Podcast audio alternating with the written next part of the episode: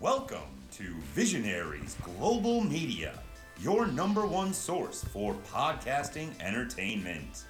Visionaries Global Media, envisioning excellence on a global scale. This is Banned from Ringside. Tonight on the Banned from Ringside podcast, we have your New Japan Pro Wrestling Dominion recap. Seth Rollins versus Damian Priest. More Usos drama. Bron Breakker calls out Seth Rollins. That. Oh, and we also have MJF and Adam Cole. That and a whole bunch more tonight on the Banned from Ringside podcast.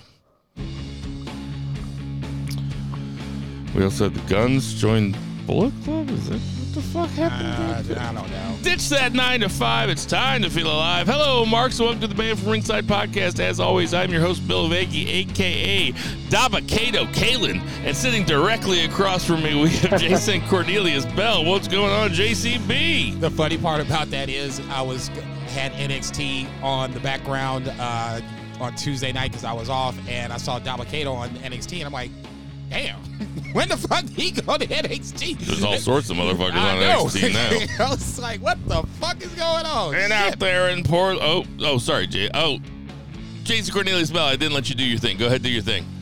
I'll ask the congregation to bow their heads as I read from the latest edition of the Banned from Ringside podcast, volume 311, chapter 3, verse 14 of the Good Smart Saith, hashtag who the heels, it's all good, baby. Listen, share, subscribe, beat, holy trendy of BFR. Now, you may continue. Sorry about that. I'm No so. I'm sober this weekend. I'm sober this week, so my timing's all thrown off. And out Right. there in Portland, Oregon, we have three beers. Zach Pullman, what's going on? Three beers. Beer for in the house. Oh man, um, just about to go out and buy a shitload of popcorn because uh, Donald Trump was just indicted on federal charges. So uh, I think there's going to be a shortage. Everybody's going to be like Michael Jackson and Thriller, popping that shit. Yeah, there's no way old Donnie can slip out of this one. Uh, Donald Trump easily slips out of it. Ah, well, nevertheless. What the fuck? I clearly have not been paying attention.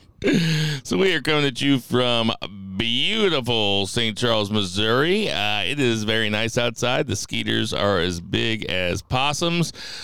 Vice is in tow, sitting right here, hanging out, just chilling out for the duration. Um, so, uh, yeah, I'm gonna, I'm gonna take take like a month off drinking. I went really, really hard uh, this past weekend celebrating the life of a of an old friend. Uh, it was a very great weekend. Jason and I saw a lot of people that we haven't seen in a very long time. Uh, lots of bar regulars from it, it was like 2009 up in that bitch. I was like, God damn, I, haven't I haven't seen you. in a while. I haven't- I forgot about you. Yeah, Where the no fuck shit. you come from? alive? Yeah, I know. but uh, tons of fun. Uh, rest in peace, Jackie Steeson. Everybody else, stay loose. And without further ado, let's get to that three count. One, two, three.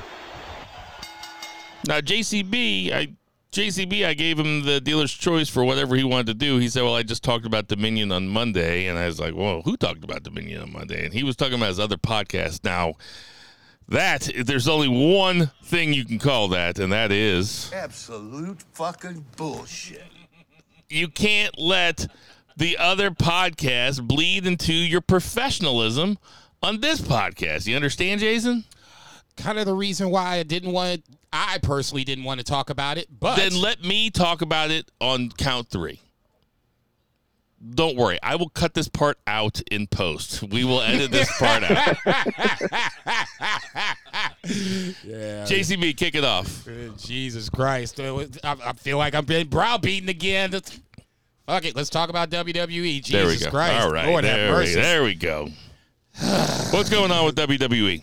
Um, I guess the, obviously the the one big story once again still the bloodline, all bloodline all day long. Um, SmackDown is basically was at least for last Friday night the the bloodline storyline where it was the thousand day celebration of Roman Reigns. Um, rumor was abound that he, he was going to get a new title, which he did. Very similar to Seth. I'm assuming that the other two titles will be retired at this point. Personally, just to see people's heads explode, I would love to see Roman still carry all three titles just to kind of rub it in everybody's faces. Neither here nor there. So obviously, Paul Heyman is setting up said celebration, and there is supposedly double security set up for the Usos not to make it in. And somehow, some way they magically snip slip in. I'd love this. They're this good at that, be, right? There's got this got to be the same security that runs NXT's parking lot and all this other shit because nobody can safe in NXT's parking lot. That's the least lot. secure parking lot in the motherfucking world, dude. and in this scenario, People always getting fucked up in that parking lot. Usos on the biggest day of Roman Reigns Roman Reigns title reign, they slip through double security and get into the arena itself. So obviously the final segment is the Roman Reigns 1000 celebration. Triple H gives him the new title belt. Like I said, for me, I think it's a I like the title belt. It's different than Seth's title, which is to me the most important thing. I don't want them to be basically the same thing the way they were beforehand, so you can obviously tell the difference. But obviously, that's not the story. The story is happens when the Usos arrive, and now you have drama unfolding. Jimmy not backing down. Roman's basically letting him know that he needs to fall in line, or otherwise there are going to be consequences and repercussions. Solo Sikoa, having the first swerve on my ass, said he was not going to stand with Roman. He's going to stand with his brothers. The brothers are his blood, and caught me for the initial swerve. Right when Jay, I'm sorry, right when Jimmy and Roman are going to hug it out, Roman gives them a little nod. Solo attacks Jimmy with the Samoan spike, leaves him laying, and that is where SmackDown ends. Jay is definitely on the fence because Roman's basically saying that don't worry about it, Jay will fall in line. We will see here in 24 short hours, but once again, right when I think the bloodline could slow down, might slow down, nah, got me again. I'm coming the next week to see what the fuck happens. Outside of that, SmackDown was was what it was. Lacey Evans makes her triumphant return and loses to Zelina Vega, but we could talk about that in a second. I'll let you guys talk about the bloodline. Two bear, what you think? Oh, phenomenal segment. Uh, Roman did such a fantastic job in this, and you know, it's kind of a big celebration, right? The thousand days. You know, they're making a big deal out of it, which is understandable. I do like that they're just doing one belt, and then he has one belt, Seth has one belt. I think they should do the tag title belts next, like give them a new set, especially because they have to carry around four. Just seems egregious, but um, yeah, it was a really good segment. Uh, really excellently acted, excellently executed, and uh, they do. They're stringing us along, and this is a super slow burn, and it's still intriguing. I do think it probably peaked with the Sammy stuff, but and he was the catalyst of getting it so hot. But the fact that it is maintaining is excellent, and it makes those segments at least must see TV, even if the rest of the show is not. Yeah, I gotta admit, uh, I usually am a mark, and I am I am want to get swerved. Uh, when Solo went over with the Usos, I I never bought it. I was like, this this ain't right. This ain't right. And then I saw later on that somebody said that his thumb was sticking up the entire time, like the Samoa Spike was always ready, like he was just waiting for Roman to give him the word. Um, so, but you know, I echo what you guys said. It was a fantastic segment. Um, they, you know, I see people lamenting like, oh, so now we're gonna get another week of you know what's Jay's decision. It's like, what do you want, guys? This is weekly television. Like, this is the way they're supposed to do it. This is the way we've always wanted them to do it. Like, yeah, it's gonna, it's a story that's gonna be told incrementally, and this is an incremental story that they're trying to do on weekly television, I guess. And I'll tell you what. Apparently, these USO segments are doing gangbusters, and when they advertise Roman Reigns to be on that week, they are doing ratings. So they're going to string it out as long as they can.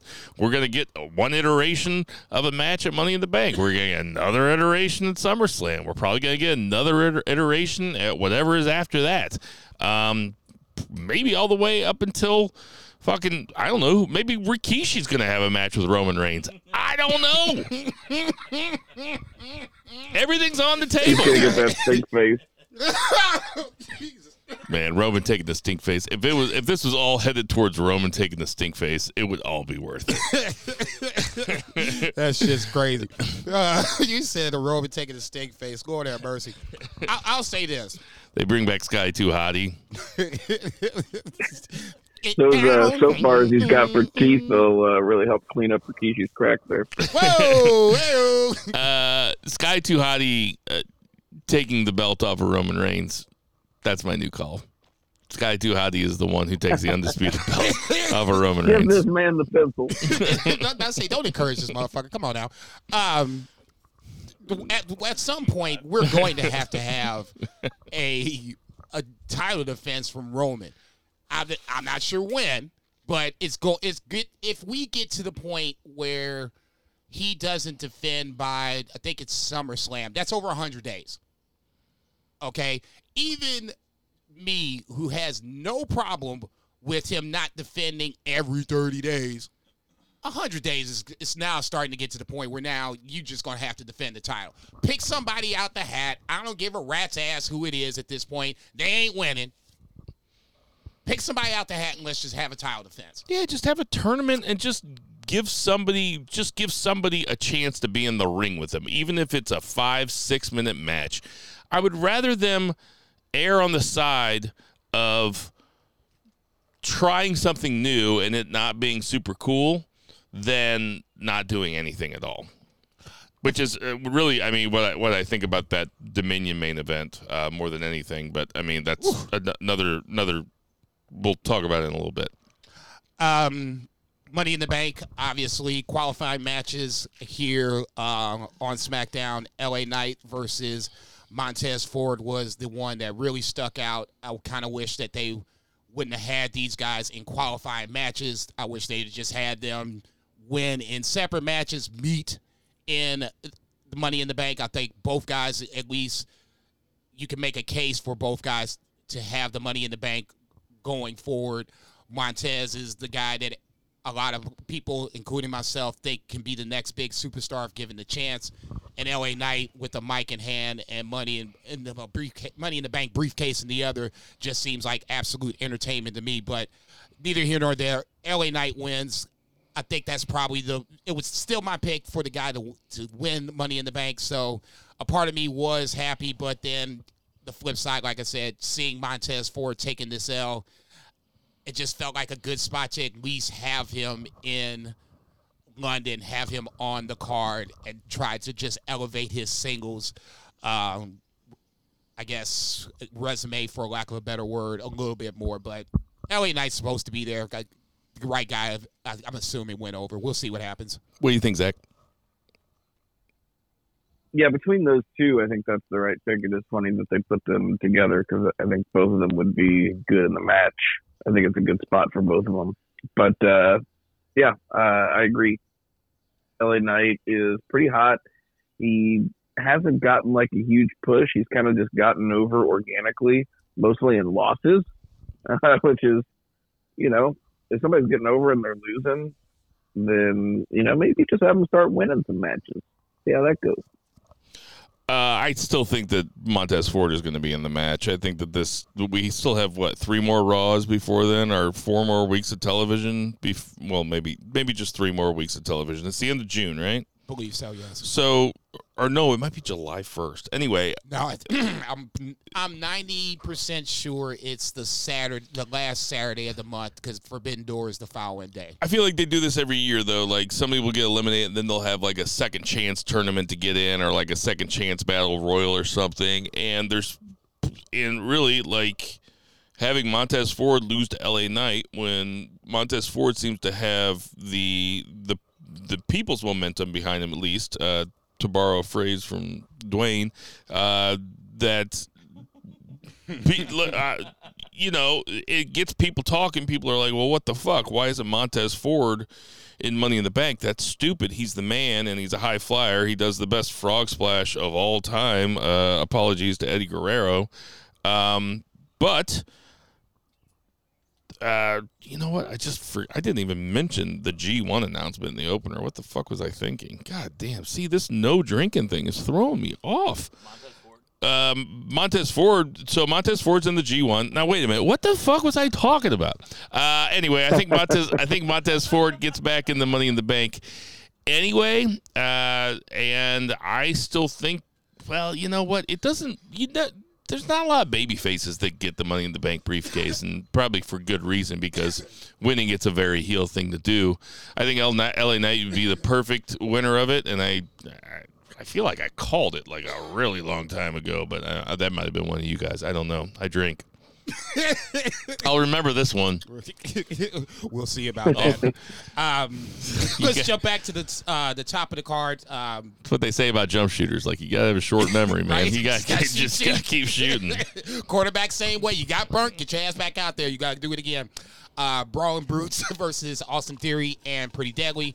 Um, I don't know if Austin Theory needs a, a faction, but if he does, I don't mind Pretty Deadly and Austin Theory hanging out for the next few weeks at, at the bare minimum. It feels like this is going to be a, a short term feud where you have the Brawling Brutes, Austin Theory, and Pretty Deadly kind of uh, like you said, an air and waving of matches, whether it's singles tag or uh, six man tag.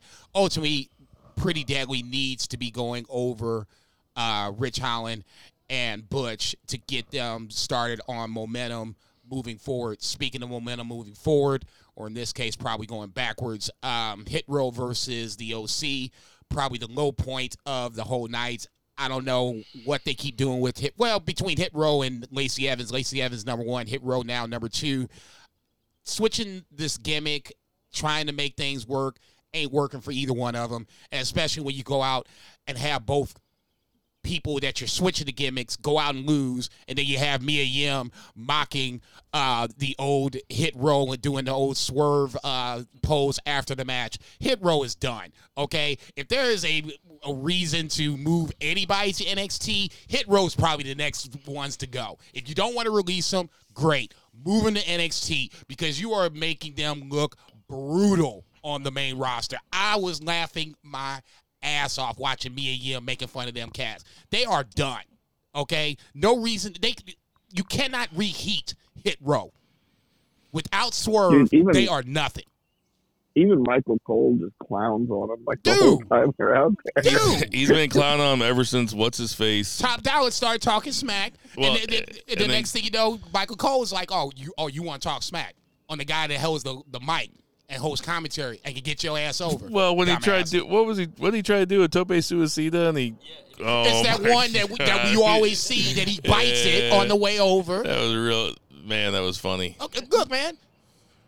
I'll say it like this. Oh, speaking of botches, though, I'll tell you what. L.A. Knight's shooting star, or uh, the backwards flip, whatever you call it, he almost landed. He almost broke his own neck. Yeah, it was He under rotated like a motherfucker. Yeah, dude. I, I- get it. It did not look good. You're you're in the ring with Montez Ford, and I know he. I know I've seen Eli Drake slash L.A. Knight do this move. Man, sometimes you just gotta just let let Montez do Montez, and you just do yeah, L.A. Knight. yeah, that's exactly right, man. It Just be- sit your dumb ass sometimes it's just got to be a clash of styles. You know what I mean? Um, Grayson Waller uh, effect. Uh, the guest this week was Asuka. Um, I'll I'll I'll go to you on this one, Bill, because I didn't see a lot of the Grayson Waller effect on NXT. I'm I'm assuming you you saw more of what I've seen. I've obviously only seen maybe two or three episodes at the most. This doesn't feel something's off, or am I? Or is it just me? Am I looking for too much?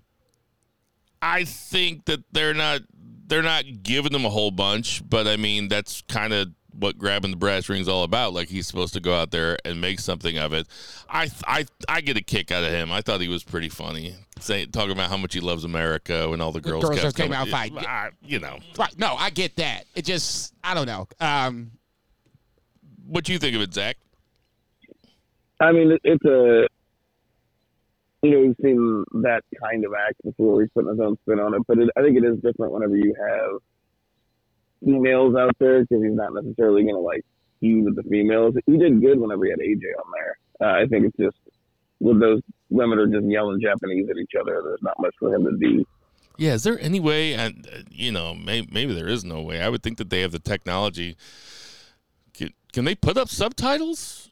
I mean, on other- a live show, I don't know. Like, I mean, everything's scripted anyway. I mean, can they not put up subtitles? It just seems like it almost seems kind of like it's it's not doing the talent any favors to not have subtitles up there because they're just screaming a different language that to an English speaking audience will either either a they won't understand it or b um, it'll just seem funny to them because they're uneducated or just not very uh, not very accepting of other cultures or something like that, right?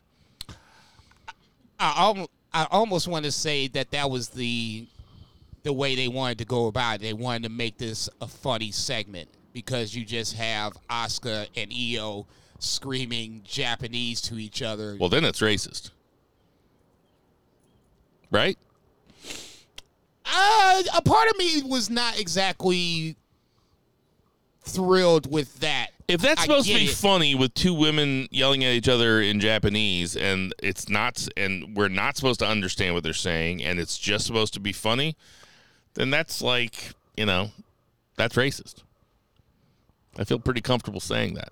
I think th- then I have no problem with you saying that. I don't disagree with it. As somebody who's been on the wrong end of racism for most of my life, Mm. I feel comfortable calling it out when I see it. Two beer was this racist? Yeah, let's ask the other let's ask the other Yeah, minority. the other yeah, the uh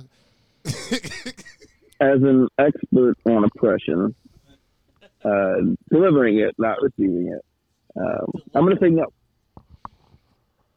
wow. I don't know. No, the real answer is uh, maybe.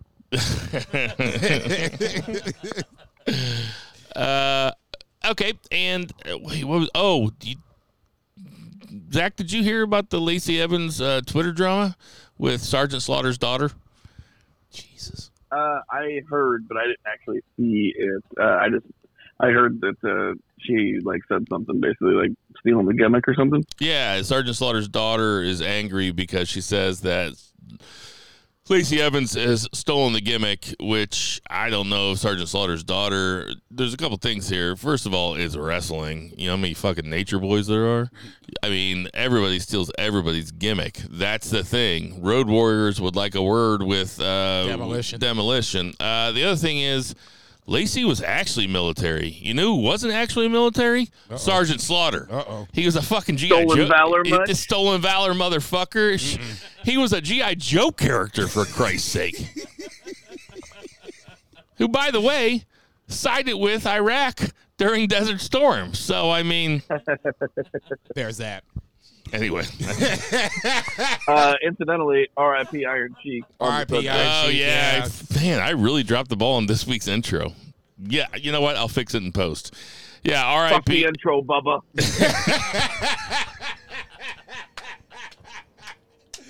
Yes. Well done. Nice. Well done.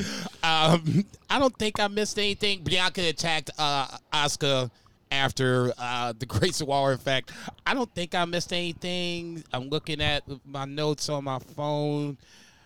I think I covered it SmackDown wise. Um, Raw was kind of interesting. I, I I thought it was a pretty good show. All bullshit aside, Seth and uh, Finn and Damian Priest opened the show.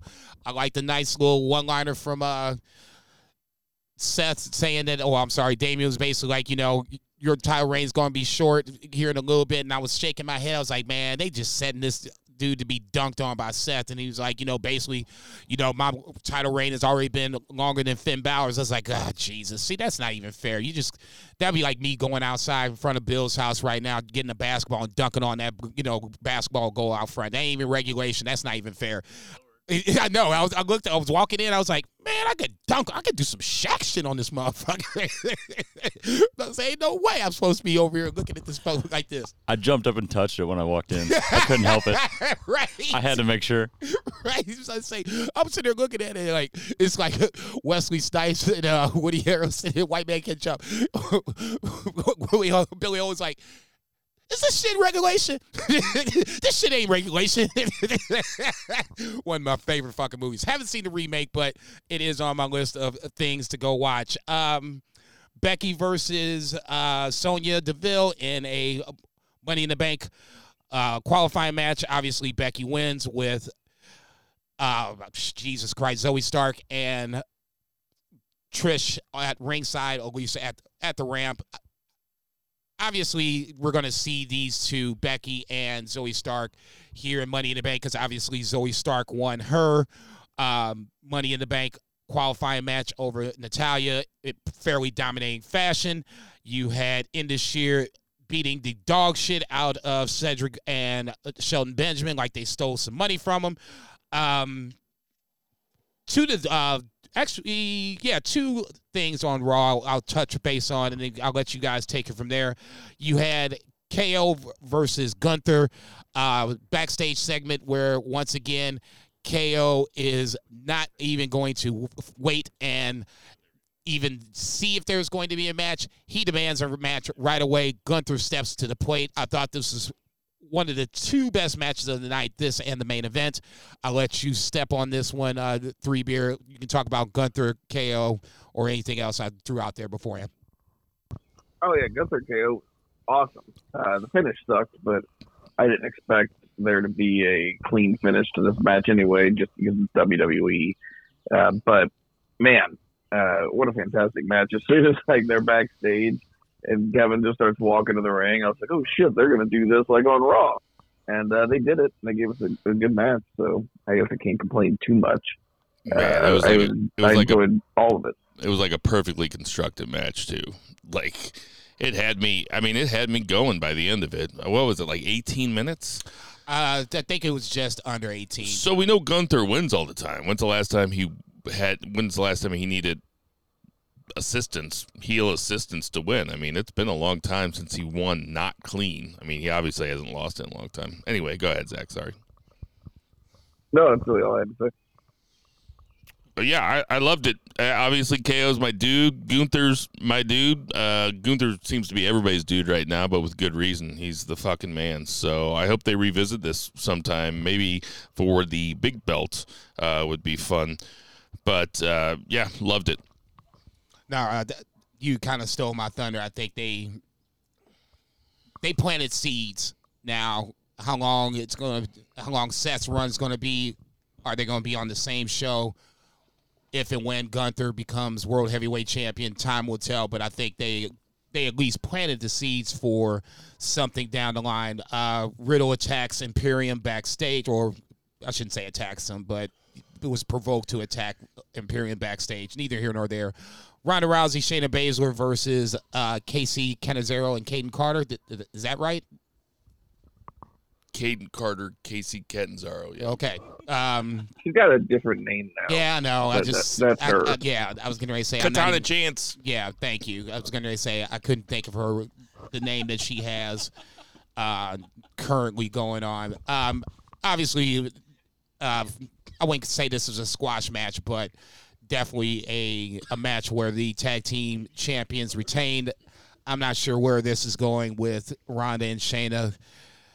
I guess you got to get something out of Ronda Rousey. You know, you're paying all this money, you might as well get something from it. Um, Shinsuke, Ricochet, and I'm sorry. Go ahead. I'll say this about Ronda Rousey. She seems a lot more comfortable now that she's not presented as the shit and as a special attraction. And maybe that's really all Nate maybe that's really all she needed because once the honeymoon was over with her, the backlash came swiftly and backlash came swift. And now that she is in a tag team with Shayna Baszler, who always has se- seemed very comfortable in her own skin and in her role, Ronda Rousey also seems very comfortable. So maybe they, Yeah, it's probably nice to just like go to work and not be the 100% center of attention because I just imagine like her whole UFC run and you know her judo before that, she's just like the star, right, of Right. like the division, and uh, yeah, just be able to go to work. Kind of like you know, you ever like uh, managed a place. Uh, or like stepped away from a place for a while, but then like you would go back and like you do like a shift or whatever. Everything's fine. Like n- anything that happens that night is fine because you're just like I'm just here to get some money and then I'm leaving. you Yeah. know, it's like you're not really stoked about it. Oh, yeah, I oh, know exactly what it's like. Okay, well, here's yeah, that is- that is a pretty good fucking feeling. Just you know, here's my check out. I'm I'm going ahead and dip. Um, Here's my question with this. Like I don't care what disher is fucking what server. Nope. You know, I have made my loot.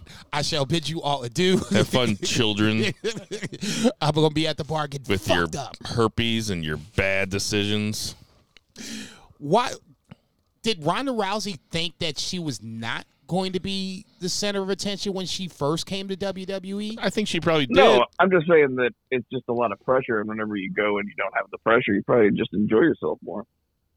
So Well, the thing is, in UFC and judo, in actual competition, winning solves everything. So it doesn't matter because she was the best at everything. She came somewhere where she was still treated like she was the best, and she clearly wasn't. It's got to be kind of weird. so we're going to use Ronda and Shayna to get the tag titles over? We're going to use the tag titles just so we get something out of everything that we paid Ronda because we probably overpaid for what we're getting. Okay.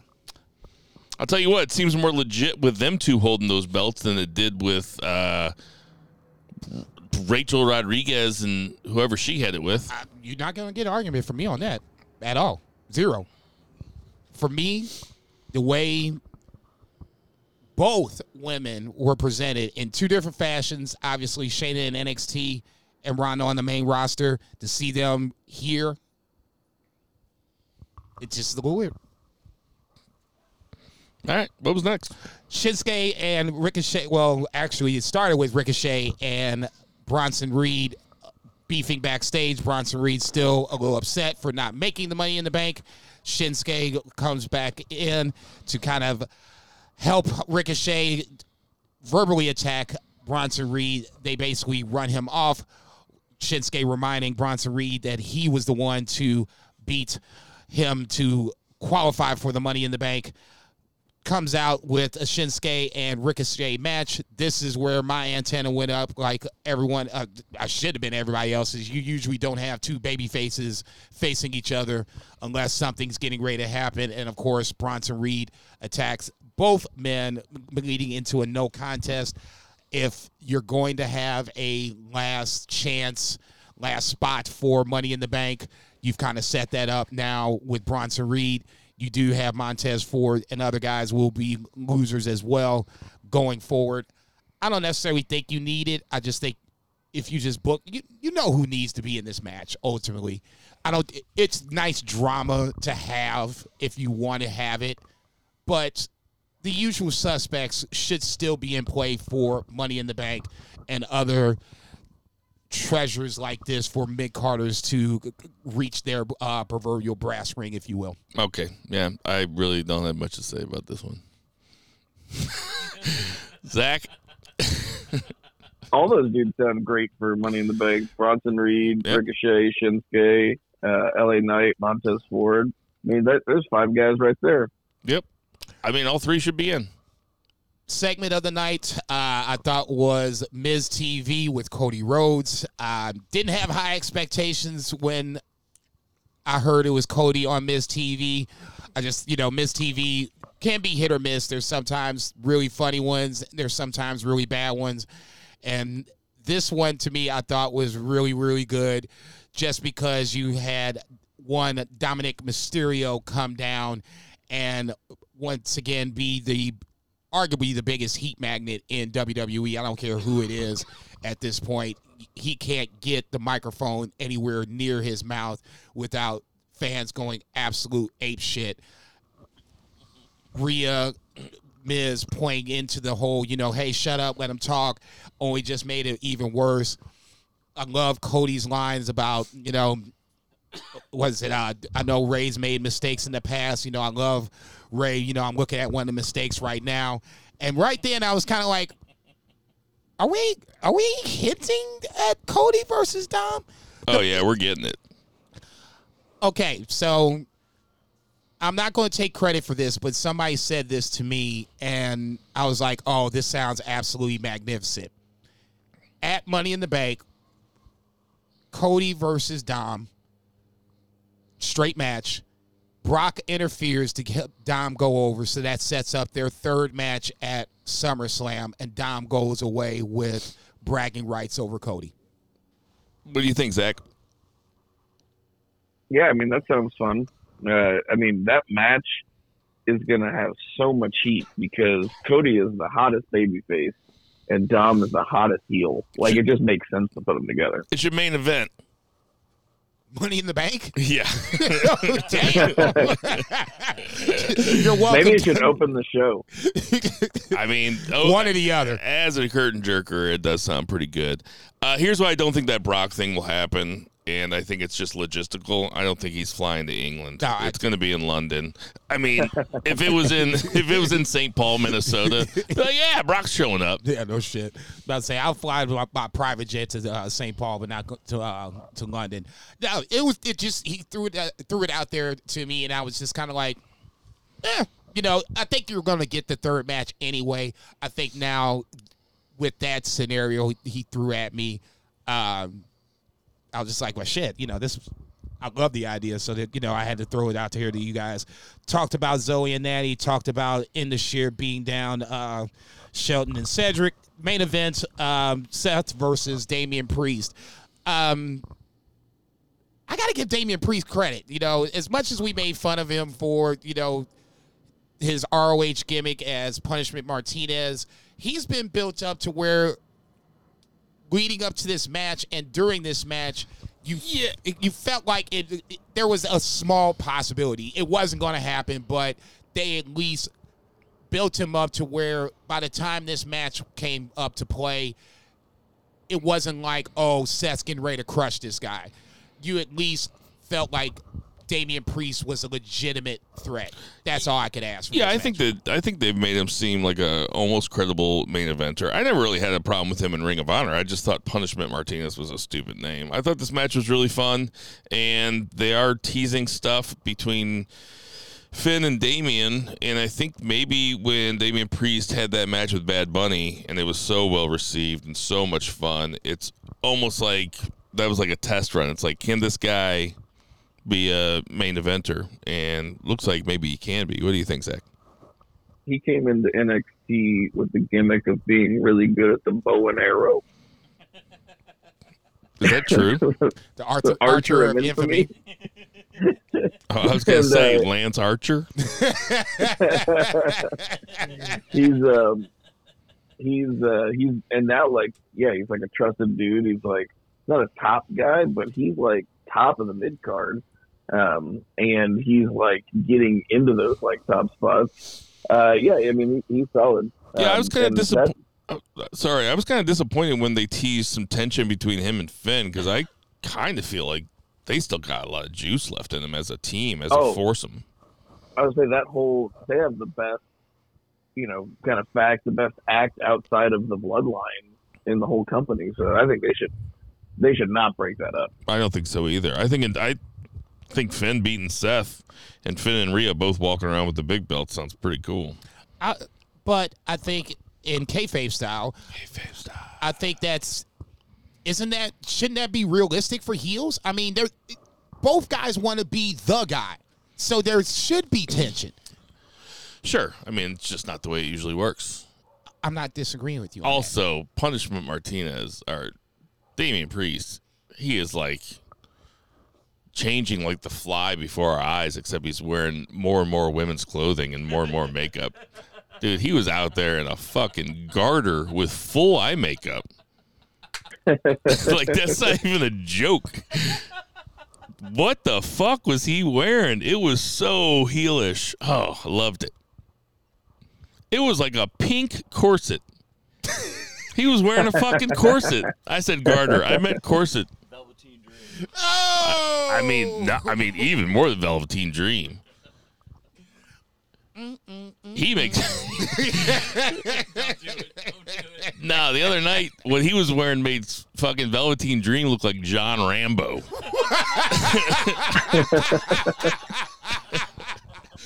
you ain't shit. I thought it was cool. Good for him, man. Do your damn thing. Uh, anything You else? know, it's even it's even more impressive is he probably lives in Florida. yeah, he. Yeah, I think he does. I mean, I, NXT still in Florida too? Yeah, that would I would be Oh, yeah. totally stunned if he didn't live in Florida. Um, anything else about WWE main event? Uh, no, just um, obviously Finn. Uh, well, we can kind of like segue a little bit, just splinter off. Obviously, you talked about it at the opening. Bron Breakker has apparently called out Seth Rollins for a title match in NXT.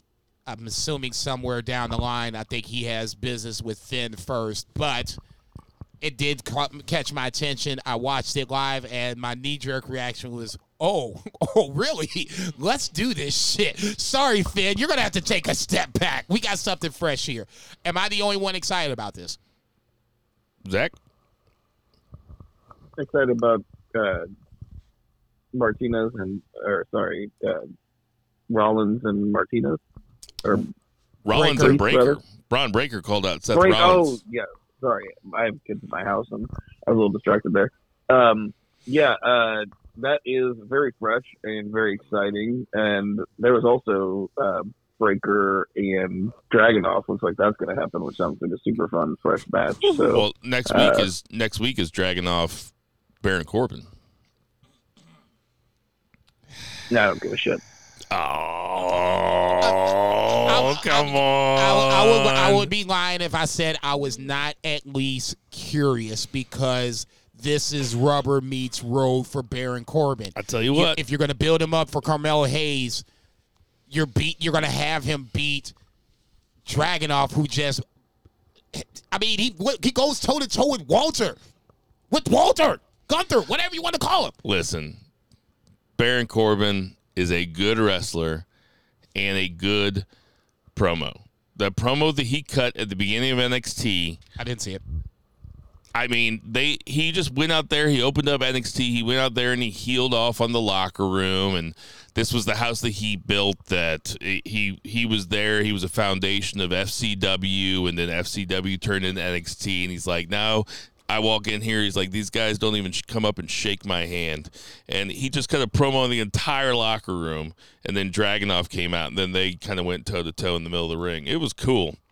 It was cool. I do, I do like Baron Corbin. That that's a good promo. He even had a shit match with Trick Williams, but uh, he he can be good. Um, I'm not a Baron Corbin hater. It's just um, I don't know if those are the styles that I'm looking for. Um, but yeah, I don't know. maybe it'll be good. uh, anything else about WWE? I think I covered it. Okay, let's get to that. Two counts. One, two, three. Two count, we had we'll talk some Dub, and for once we're actually going to talk Rampage because they did a little thing called Championship Friday, which you know AW will often just tack um, kind of surnames onto their their shows to make them seem more important. But this one was um, four championship matches. And honestly, it was better than any of the Battle of the Belts that I've seen, maybe ever. I was, I swear to God, I was going to say that. You totally stole my thunder. This was better than any of them, easily, hands Yeah. down. I was like, there's been like six of them, and I can't think of a better one. Um, and the opening match, I mean, just like whenever you say these three names, you're just like, oh man, like and you you imagine what the match is going to be, and it's better than that.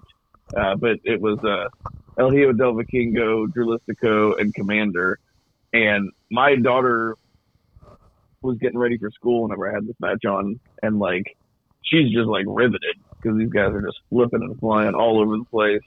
Uh, even my wife was watching uh, and paying attention, and like begrudgingly, like, oh yeah, that was, that was pretty cool. Um, even though she just hates wrestling, so um, she hates like a lot of it. Uh, but yeah, this was awesome. It was for the the AAA title, and uh, Vikingo retained, which is not a huge surprise. He's had that belt for a good long while, and they're probably not going to change it on an AEW show. But uh, man, these guys just delivered. 537, I think, is now the number of consecutive days that Vikingo has held the uh, AAA Mega Championship. Um, This was just a highlight uh, reel of shit. That's Um, point point five three RUs, which is a Roman unit. True story. True story. I was about to say, you, you keep that up, Vikingo. You'll get there someday. Um, it's it's Komander walking the ropes like that makes no sense. You had Vikingo using the middle rope to do a lot of A these. six thirty. Even before that, he used the middle rope on uh, a spot, and I can't remember what it was. It was just you He did- does you the did- Phoenix Splash. Thank you. He did that onto somebody. I'm just like, what the fuck? You're not so. A, you you shouldn't be able to use the middle rope and get that much height, especially on the 630 coming onto the uh, the table. That is razor razor thin. If he doesn't make it, he could easily hit his head on the side of the ring, maybe over rotate, hit the fucking um, the floor and not even hit anybody. I mean, the fact that he does that weekly blows my fucking mind. This is one. This is the reason why I even wanted to watch this show, and it delivered. I thought it would be the main event. It didn't matter. It was going to say curtain jerker works just as well. From that point, you got my attention. But yeah, all three guys can go. Um, Dralistico, probably the the one that most people don't know, but neither here nor there. It was a good way to introduce all three. I love Jr. announcing these matches. Oh Jesus because like he watches it with the wonder of like showing a Viking Pornhub on your iPhone. Like he's just like, oh my god, he just can't believe what he's seeing. He's just completely blown away by it. It's like he's never even considered that these things can happen. God bless Jr. I get a big kick. Out, I get a big kick out of Jr. doing that. That's Uh, a great analogy. so, um, what else was on this rampage? Uh, Zack Sabre Jr. beat Action Andretti in a really good match with, uh, you know, this is Zack Sabre Jr.'s uh, shtick now, the 15 minute TV title matches, and uh, it's cool to see him on AEW TV. Uh, Action Andretti, you know, gave him a nice run for his money. He's a good technical wrestler. He's really clean and crisp, especially for his uh, experience level, but uh, this is definitely enjoyable. And uh, just running through it real quick. Willow Nightingale, uh, Emi Sakura, and then Kathy Shibata um, and Lee Moriarty. So that was for the New Japan Strong Women's, and then also for the um, ROH uh, Pure title. So uh, they were just all really solid uh, championship matches. Um, They were all uh, good. go out of your way to watch Rampage. Can't Yeah. believe I'm saying it. three belts or three promotions, four belts. I mean, it was a fun little show, man. Shocking what you can do when you actually put your mind into it and put a decent show together. It's also shocking what you can do when you have 30 belts amongst your roster. Uh, you Whoa, whoa, whoa, uh, whoa, whoa, whoa, whoa, whoa, whoa.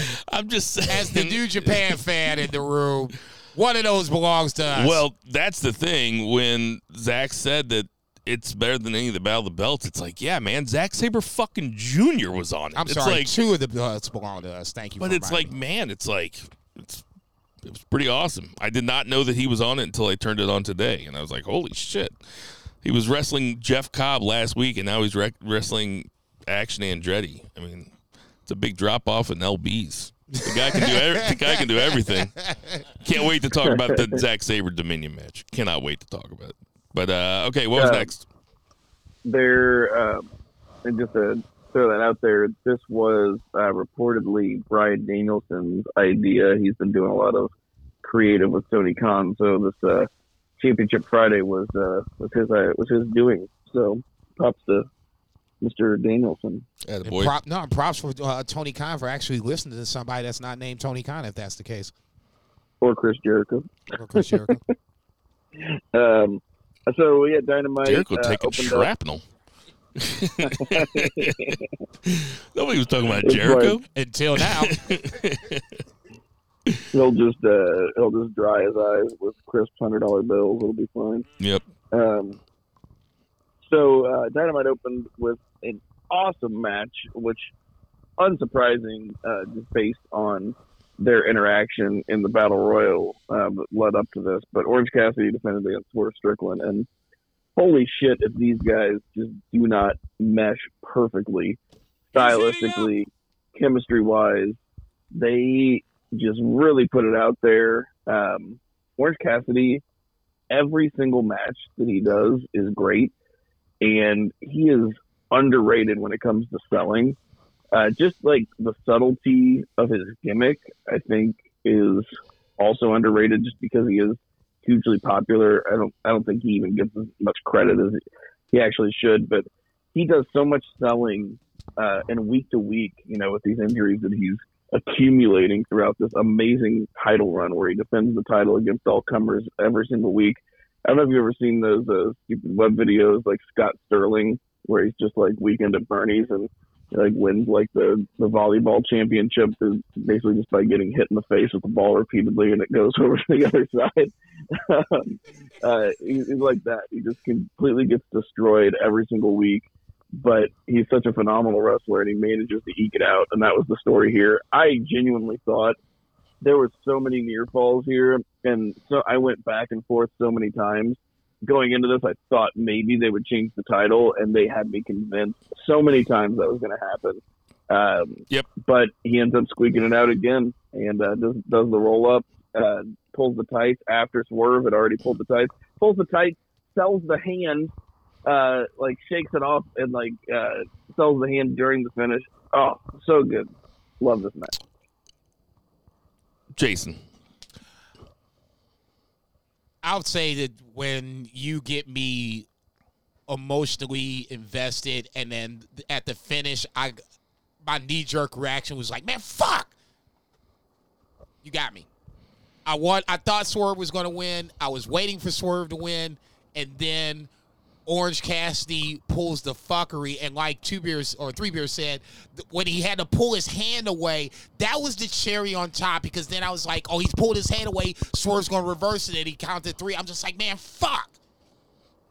That's when I was like, okay, you jokers just got me. I knew this match was going to be good, but this match superseded all my expectations because the story they told in the ring. Uh, I have five things to say. Uh, the first one being, I bought every single near fall. I agree with everything you said. I expected Swerve to win. I was waiting for him to win. Uh, second one being to piggyback off of Zach's uh, compliment about Orange Cassidy selling so well. I mean, he's got to be making his way up the rankings of when we talk about Wrestler of the Year at next year's Beefers. I mean, he wrestles every week and he has great matches every week against a super wide variety of opponents. This was one of my favorite, but like every single week, it used to be on Rampage, but now it's on Dynamite. Right. It seems like three out of every four weeks, the first thing you hear is Jane by Step- Jefferson Starship, and it, it's like okay, set for one fall, and then he they give him the first quarter block of the show, and it's fucking awesome every time. Uh, the th- fourth one being, I I hope that this is a feud that they stay with for a while now. Like him taking all comers is cool and everything, but I mean I want to see a feud between Orange Cassidy and Swerve. Uh, the fifth one being Swerve fucking rules too, man. I, I thought that match was incredible. It was really good. And uh, I guess those I guess that guy with the face tattoo didn't stick around very long, huh? I think they're hurt. Um, Together? they got hurt together. I don't, dude, I don't know. Don't don't. Did I they don't know. bang heads reaching for the same turkey leg in the bottom of the refrigerator? He's like, I'm hit. I'm hit. I'm hit. I, I, honestly, I don't know. I, I would be lying if I said otherwise. You're the journalist on this this uh, pod, so I'll, I'll defer to you on this one. Streets is quiet. face tattoo couldn't hold a job. What'd you say, three beer? I said face tattoo couldn't hold a job. Big surprise. Yeah, Yeah, no I know. shit. All right, what was next? I sound like a boomer. All right. Uh, well, last last guy you know that had a face tattoo that held a job to me, Mike Tyson. yeah, I don't know that many. Um, Uh, I was trying to think. Bo's dude, Post Malone. Oh yeah, actually, like he, Bo really hates dude- Post Malone. I was just gonna say, Post Malone is like a salt of the earth kind of dude. Uh, Um, Zach's a I think- fan. I've seen so many wholesome interactions, but between Post Malone and just people in general. Like, uh, even when he's just zooted out of his fucking mind on whatever it is he's doing, Yeah. he's like a he seems like a nice dude. I got no Uh, I got no problem with him. Uh, so we had we had Bryan Danielson uh, goes to commentary. Uh, spoiler alert for the three count. He's going to be uh, facing Kazuchika Okada at the uh, not at Dominion at Forbidden Door, which Oh Um, shit! Oh God! Mike- oh oh might just be the best match we've ever seen. oh my God! Watching that shit I live, think it I was think like, oh, I you think kidding me? I think everybody like listen. I'm as I'm as excited as everybody. We need to slow our roll here. what you mean slow roll? I mean, it's the match that I'm looking forward to the most. Of course, of course, Bryan Okada is a dream, like the dream match. You Uh, better not say no. It- it- it- then just stop. I just don't want. I don't want to build myself up so much for it that I'm disappointed in it. The only way you're going to be disappointed is one of them don't show. That's it. I'm just listen. I like. If I got a vacation coming up in a month, I don't start getting excited right now. I started getting excited the night before. Shit. I'm gonna watch the first ten minutes of the match, then I'll decide if I want to watch the rest of it. I start getting excited for my next vacation the day that I Hang on, end man. my previous vacation. no, man, I'm scared of disappointment.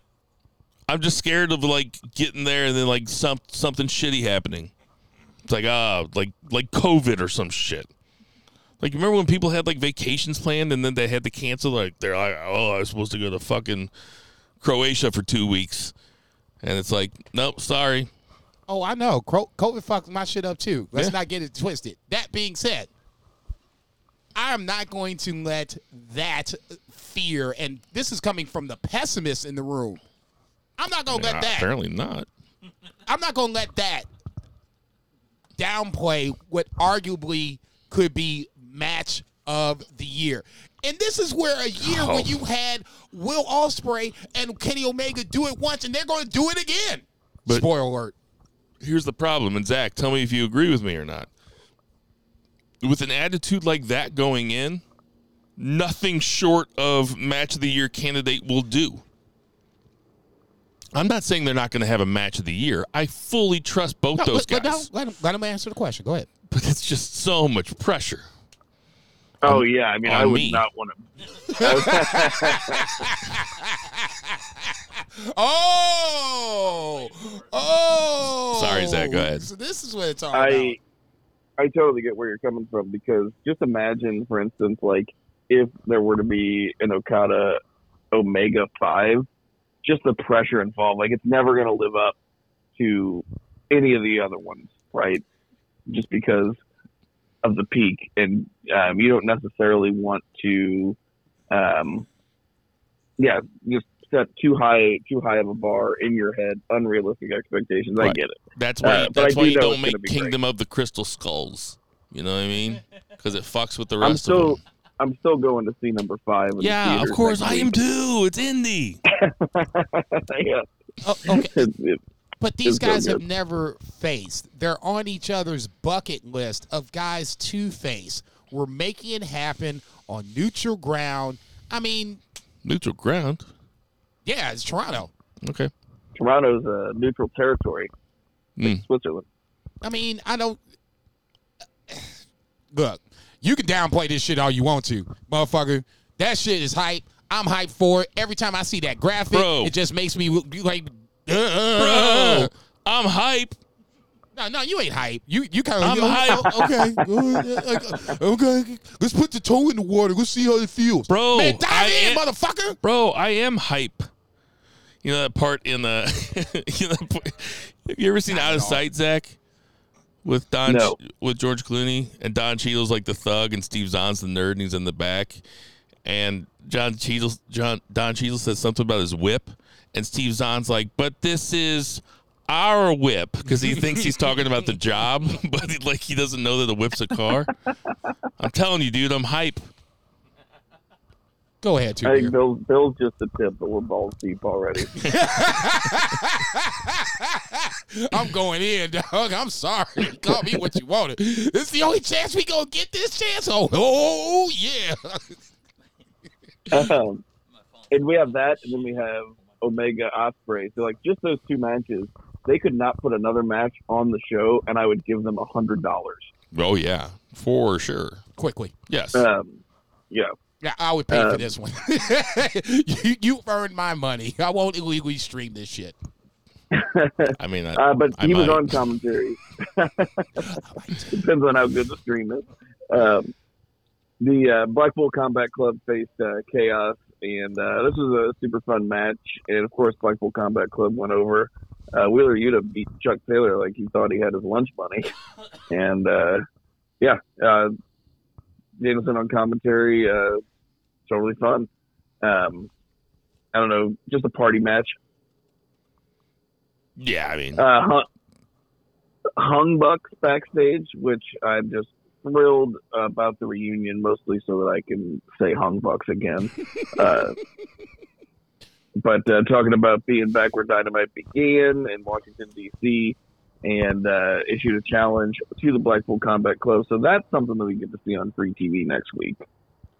Pretty great.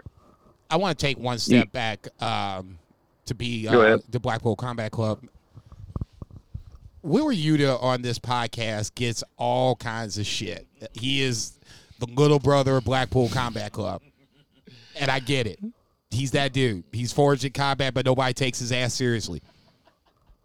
He he pinned Kenny Omega. We gotta give him credit for this, and now he's got a second win. I'm not saying that he's gonna be running off and you know over usurping everybody and taking over the Blackpool Combat Club. He's not. Bryan Danielson runs him down even on commentary, but they're ma- they're making a star. slowly. Yeah, that was my point. Yeah, no, I completely agree. And real, I mean, come on, I'm just busting. I know, his yeah, chops. for sure. I like watching him wrestle. I'm for just, sure. I'm just busting I- his you- chops. right now, you can't take him too too seriously because ultimately he's still little brother in a faction where you have Moxley, Well- Claudio, and Bryan Danielson. I'm telling you, man, it's more the way he talks than anything else. It's just, it's just like he shouldn't cut. He shouldn't stand next to Moxley and talk. well, he, fe- he feels like the hype man when he's sitting next to Moxley. I'm just like, dude, just just settle down, man. Just chill out. We're gonna get to a match in a second. Just sit there and look mean for 30 seconds. But no, I just wanted to give a little uh, little love to uh, our little brother Wheeler Yuta on the podcast. Bill makes fun of you, but ultimately, we all know you can go. So that's what's most important. Wheeler, Wheeler, Uh oh. I appreciate you. Oh, you little punk! I do. I think you're great. The reason the pure title was such a good fit for him is because he looked like a virgin. oh, that's really good. That's really good. Um, all right, so uh, we had MJF uh, coming out. He did his uh, little shtick, uh, running down the fans for a bit, but uh, then uh, Adam Cole's music hits, and we get a little face off. And these talking segments that are kind of long back and forth can be hit or miss, but this was an absolute hit. Um, MJF uh, talked about uh, kind of stop being a fan. Uh, just in general, like once CM Punk, CM Punk left wrestling. Then he found Ring of Honor, which he thought sucked, but Adam Cole's work was good. Um, talked about uh, him going down to Florida, shocking the system as Shawn Michaels handpicked guy, which is undisputed. Um, and then talking about MJF following in his footsteps, and uh, you know, pretty much just kind of from there started running him down. So built him up so he could run him down and build himself up, which was uh, which was really good.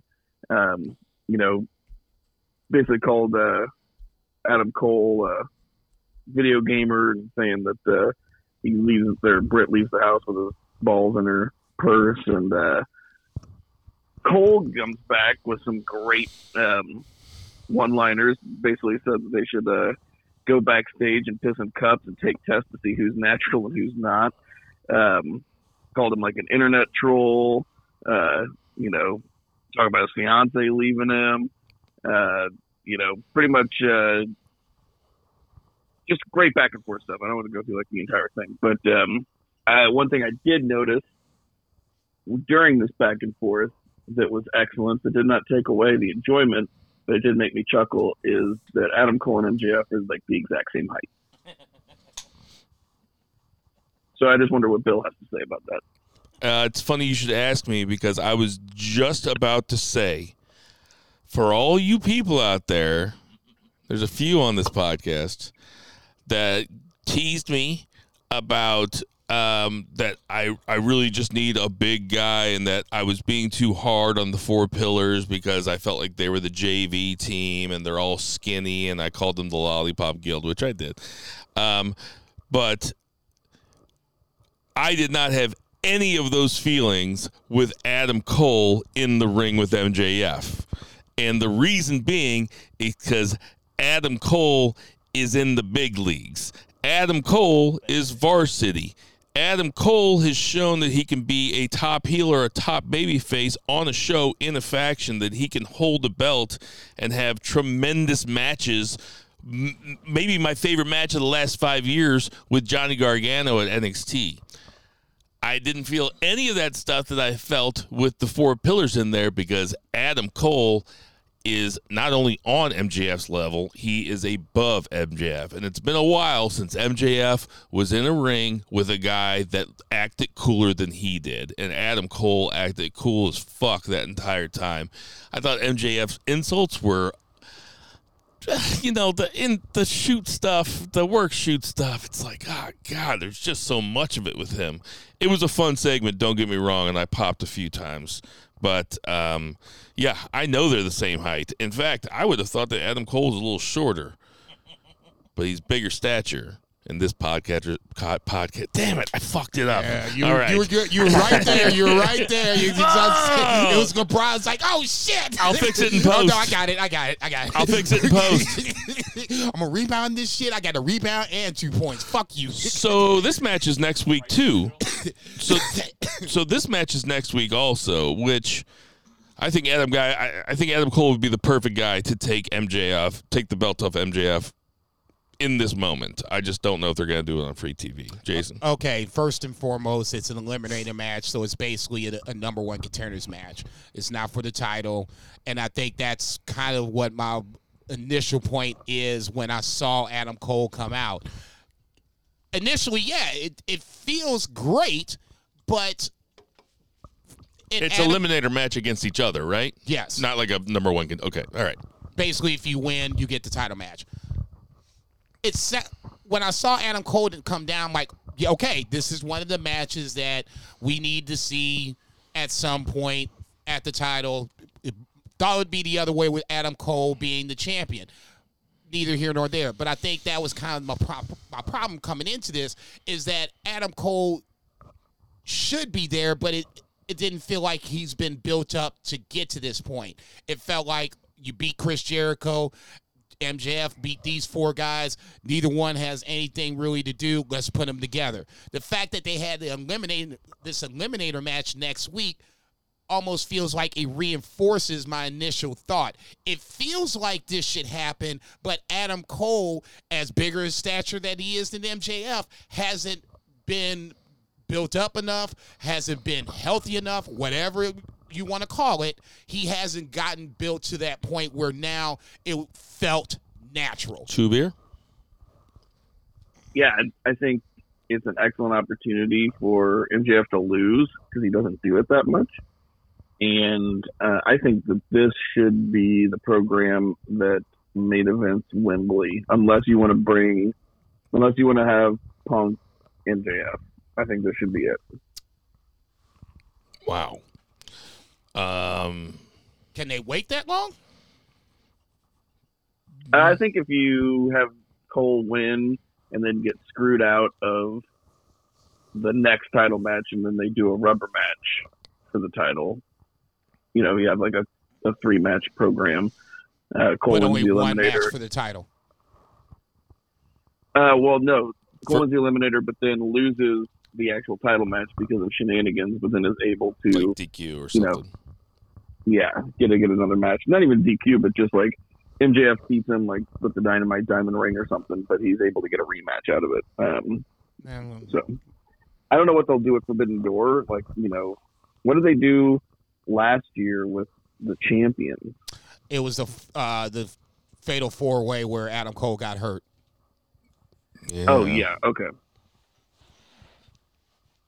So yeah, I don't know, but uh, yeah, unless you're gonna do Punk, I think this this is kind of the hottest thing you got. You don't think that? See, I think when when is Wembley? I think it's August 27th, if my memory serves me correctly. I think that's Omega Ospreay three. That's what I think. Headlines. Oh yeah, Wembley. I mean, No, but we're just saying. I don't think it'll headline it though. I, I think it'll be. No, we're just trying to figure the- out Uh, okay, yeah. What Where the does what the belt is? MJF Okay, where yeah. does the AEW title fit in these next few pay per views you got coming up. Never mind. Okay, I got you. I'm with you. That's what I'm saying. For me, let's say they do. Let's say for sake of argument, Adam Cole, Bebe wins the elimination eliminator match, loses at Forbidden Door, and then the next pay per view is Wembley. So Forbidden Door is at the end of the month. Wembley's at the end of August. That's two months. Yeah. I'm not saying that they can't stretch this out for two months, but you're gonna have to do a lot of hoop jumping, and that's gonna probably have Adam Cole jumping through this hoop, that hoop, that hoop, that hoop in this scenario if you play it like that. Right on. All right. What was next? All right, so after this, we had uh, Hardy's backstage with Ethan Page. I really don't give a shit about this, but it looks like Page is getting a face less turn. of a shit. Dude, I'm Just so what pissed. are they doing? Ethan Page just Looks like a that- Page face turn. Okay. All right. Next. Yeah, I don't really want to talk about it. Yeah, About to say, don't Then piss we me had- off, slap nuts. then we had a, an absolutely wild match uh, on a one week build. we had uh, Jungle Boy and Hook, so Jungle Hook versus Preston Vance and Dralistico.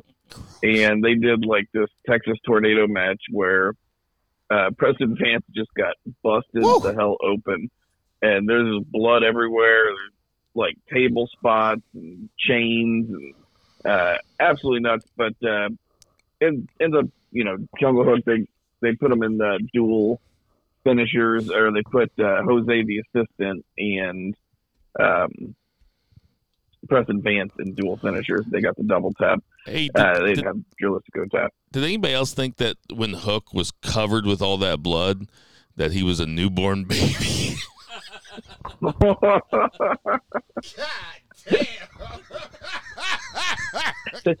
Man, I know you see you redeemed yourself. You took your time. You took your time on that one, and then you just go on ahead and finish that motherfucker home. You ain't shit, by the way. I couldn't get it out. no, I fucked up again. no. I thought you did good. Better than the first time around. Um, Preston Vance, God bless that dude. I mean, he's just trying to, you know, go up the card, and he's just getting busted open on a random ass Wednesday night. Not nearly as bad as uh, Steve Macwood on uh, Under Siege. I guess it was a couple weeks ago now, but still a lot, a lot, a lot of blood. Um, I said it to uh, Device last night. This was shit. This shit was wild. I, I, it meant nothing. Absolutely nothing in the grand scheme of AEW. But if you threw these four jokers out here, here's Texas Tornadoes rules. Knock yourselves out. I was entertained. For sure. It was entertaining. No doubt. Yeah. Uh, we did not get uh, Jungle Boy turning on Hook, but uh, are we still expecting that. that. I think I'm still expecting that. I was like, you got that chair. Go ahead, dog. Ain't nobody looking. So you think Jungle So- Boy's turning on Hook? You think that's imminent? I think I he's do. I turning think that's the on some. turn.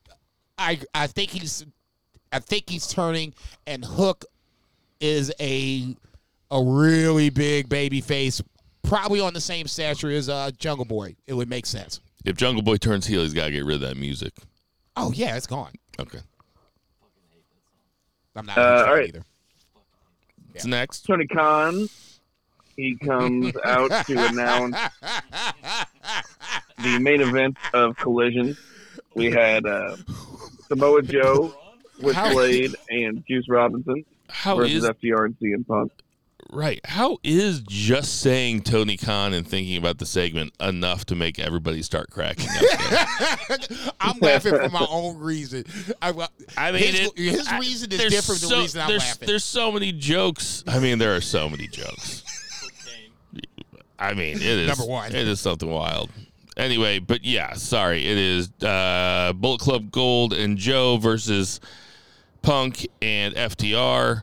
As I saw somebody on Twitter say today, they said, "Oh, well, I mean that's fun, but that's not like tell your wife get out of the house for a few hours fun."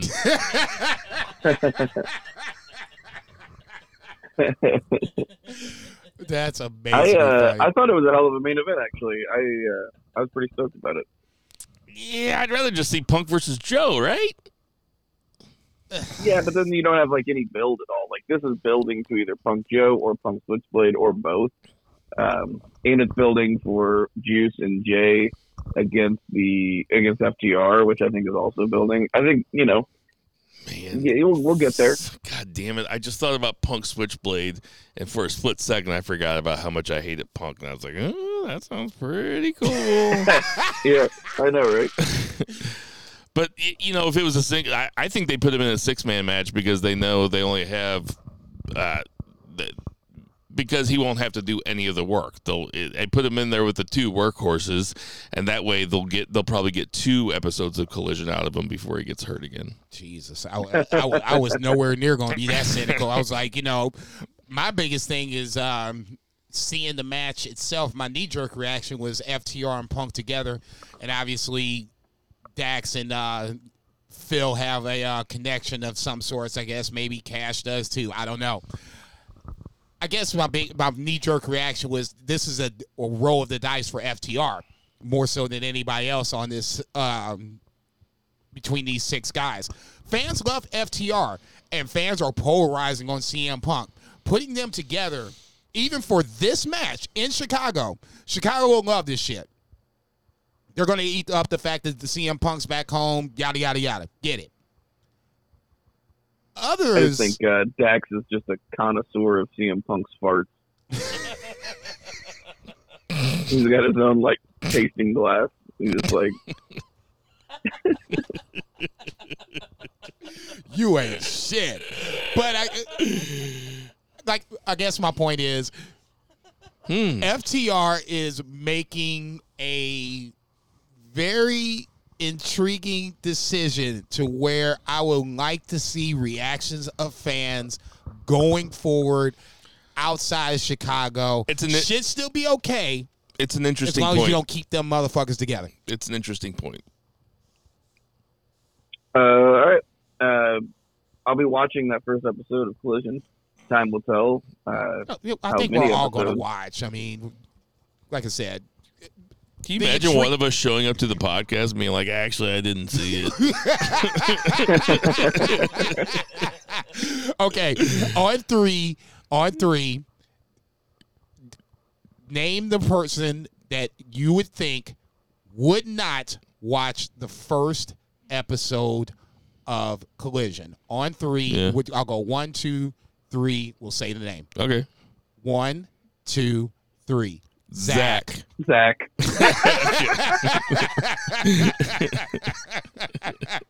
oh, shit, that's funny. That is kind of funny. go ahead, two.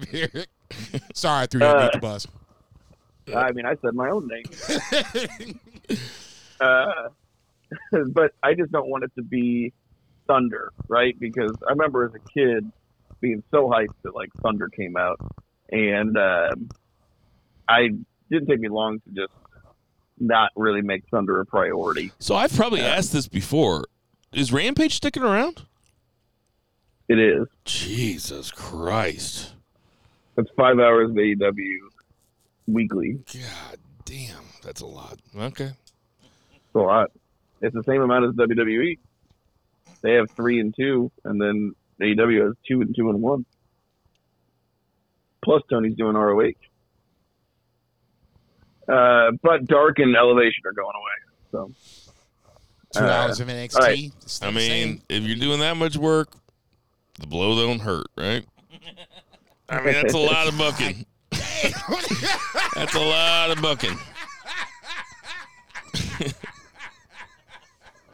Uh, we had Takeshita, who beat a jobber who, for a second, I thought was Shawn Spears. That worried me for a second, but it was If you ain't gonna do it, I'll do it. Jesus Christ, come on. I didn't. I like. I didn't even. I looked up and it was over. Like I, I never even. Perfect. I never even saw the guy's face. I don't think. Perfect. It doesn't matter.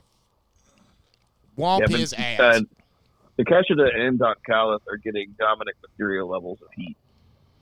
Oh yeah, it's good. Don Callis is good.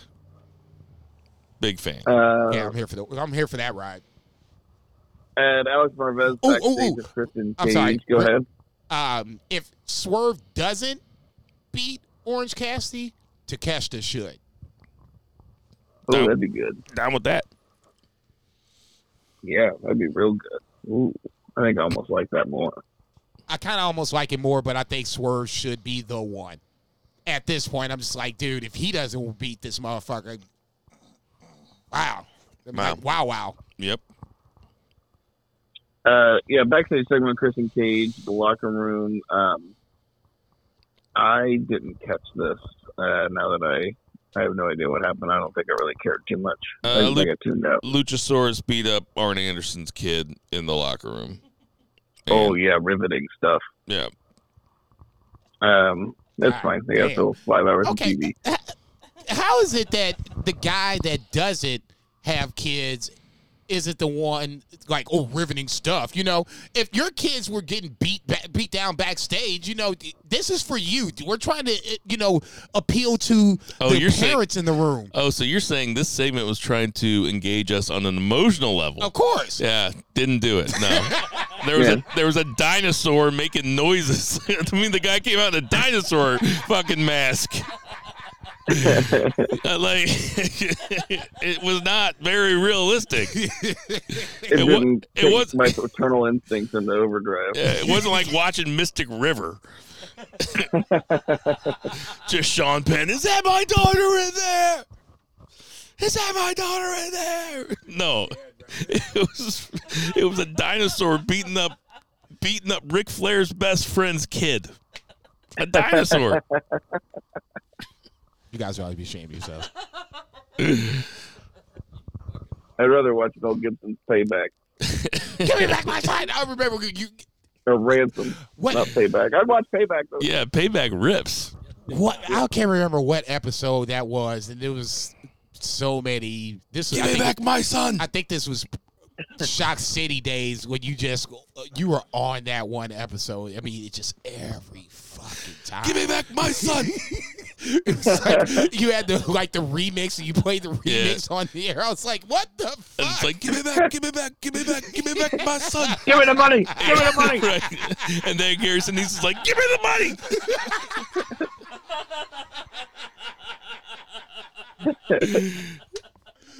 Three So eleven, good. baby. you gotta love it. It's really good. So So we had uh, Kris Statlander beating Anna Jay, so um, obviously retaining her TBS title. Uh, main thing here was uh, Taya Valkyrie standing backstage. It seems like maybe now she's going to be a heel. She's mad that after she lost, somebody won. Kind of like getting mad whenever like somebody opens the spaghetti jar sauce that you like couldn't fucking open. Like just I don't understand the anger. Why is this motherfucker on fire tonight? God damn. I don't get it either.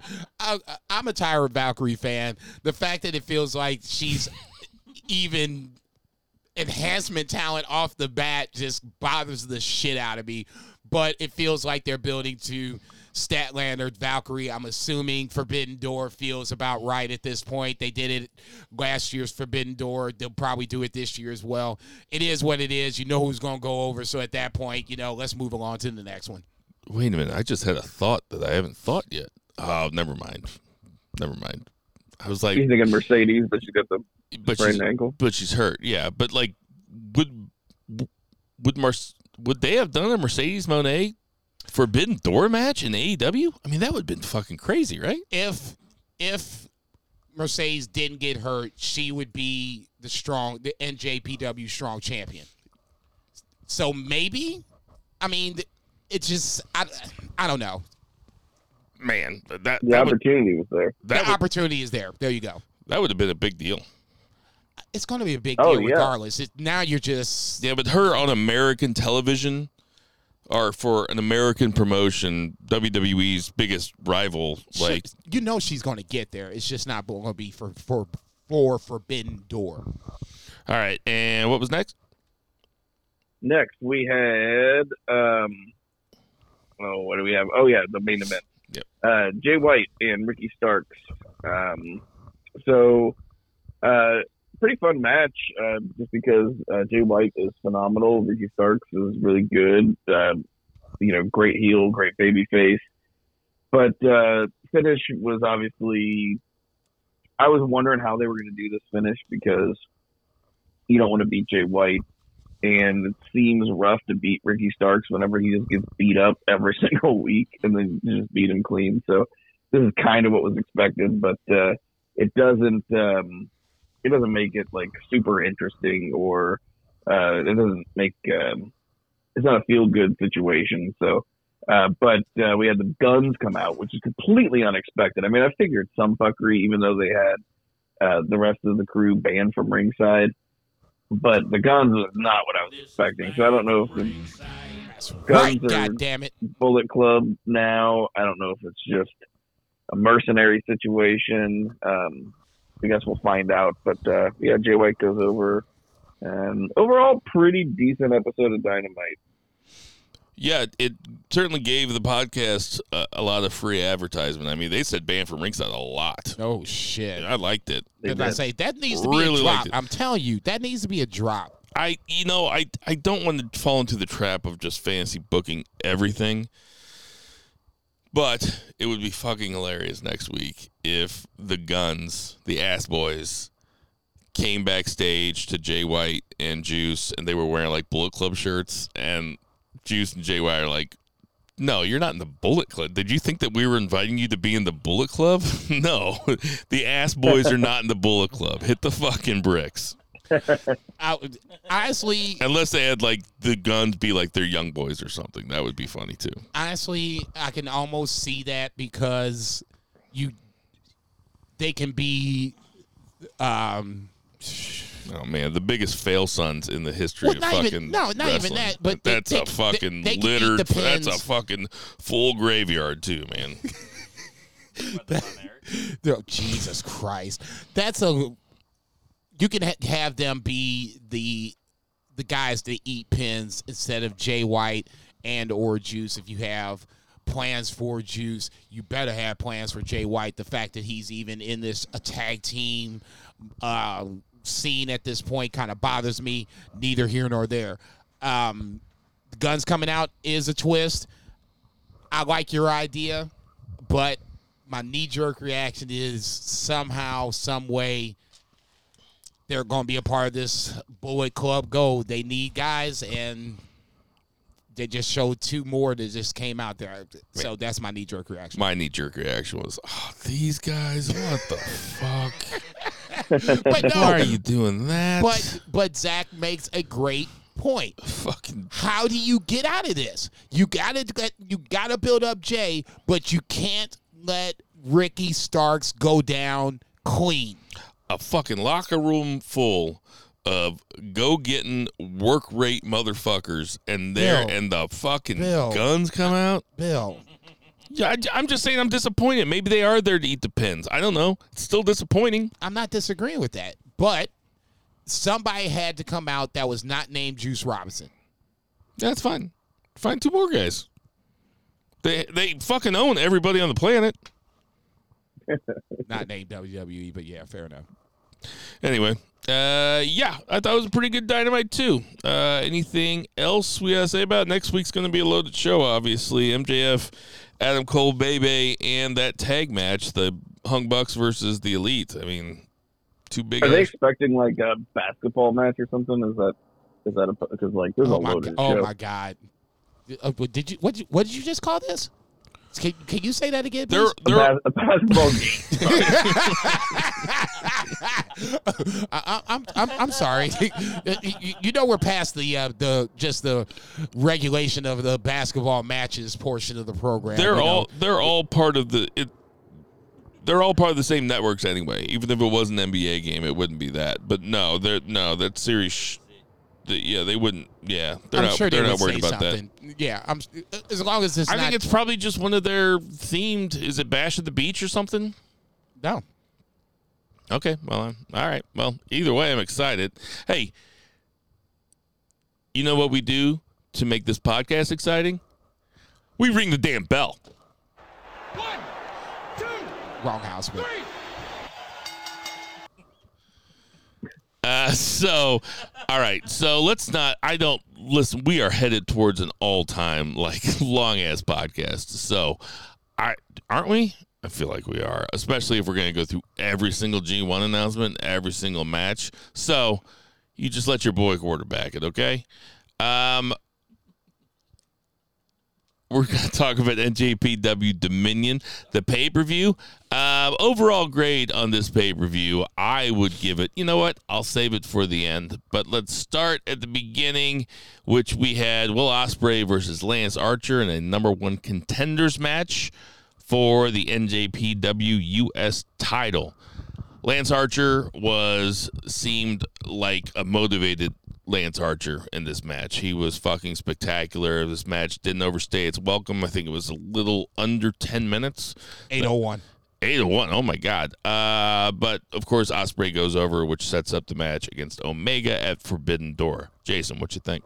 More so about Lance Archer than uh, Will Ospreay. Just for me personally, I like Lance Archer. He was built up in the New Japan Cup uh, pre-COVID, and then he came over to uh, AEW, lost to Moxley in a title match, and really hasn't had much traction since in AEW. So seeing him in New Japan like this made me a little reminiscent of the good old days. But ultimately, the right guy went over. Obviously, I just like I said, for me, it's more about Lance Archer, about what could have been if he stayed versus what it, it is since he left.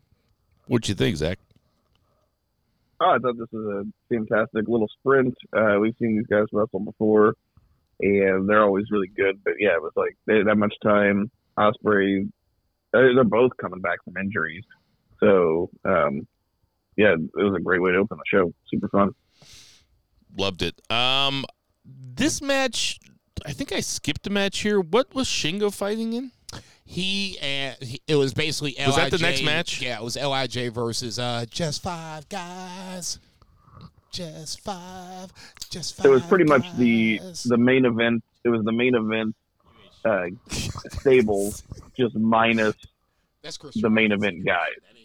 Gotcha. Uh, that I didn't mean to interrupt uh, the re, re, the the re uh, telling of the Chris Charlton song, which has been a, a really fun meme. Uh, I've really enjoyed those. Uh, they've been very funny. Great Um, O-Khan was pretty fucking good too. The uh, Great O'Con one was. Oh hell! we had Kevin Knight and Kushida versus TJP and Akira. What is the name of their tag team again? Intergalactic That's Jet 22. Setters.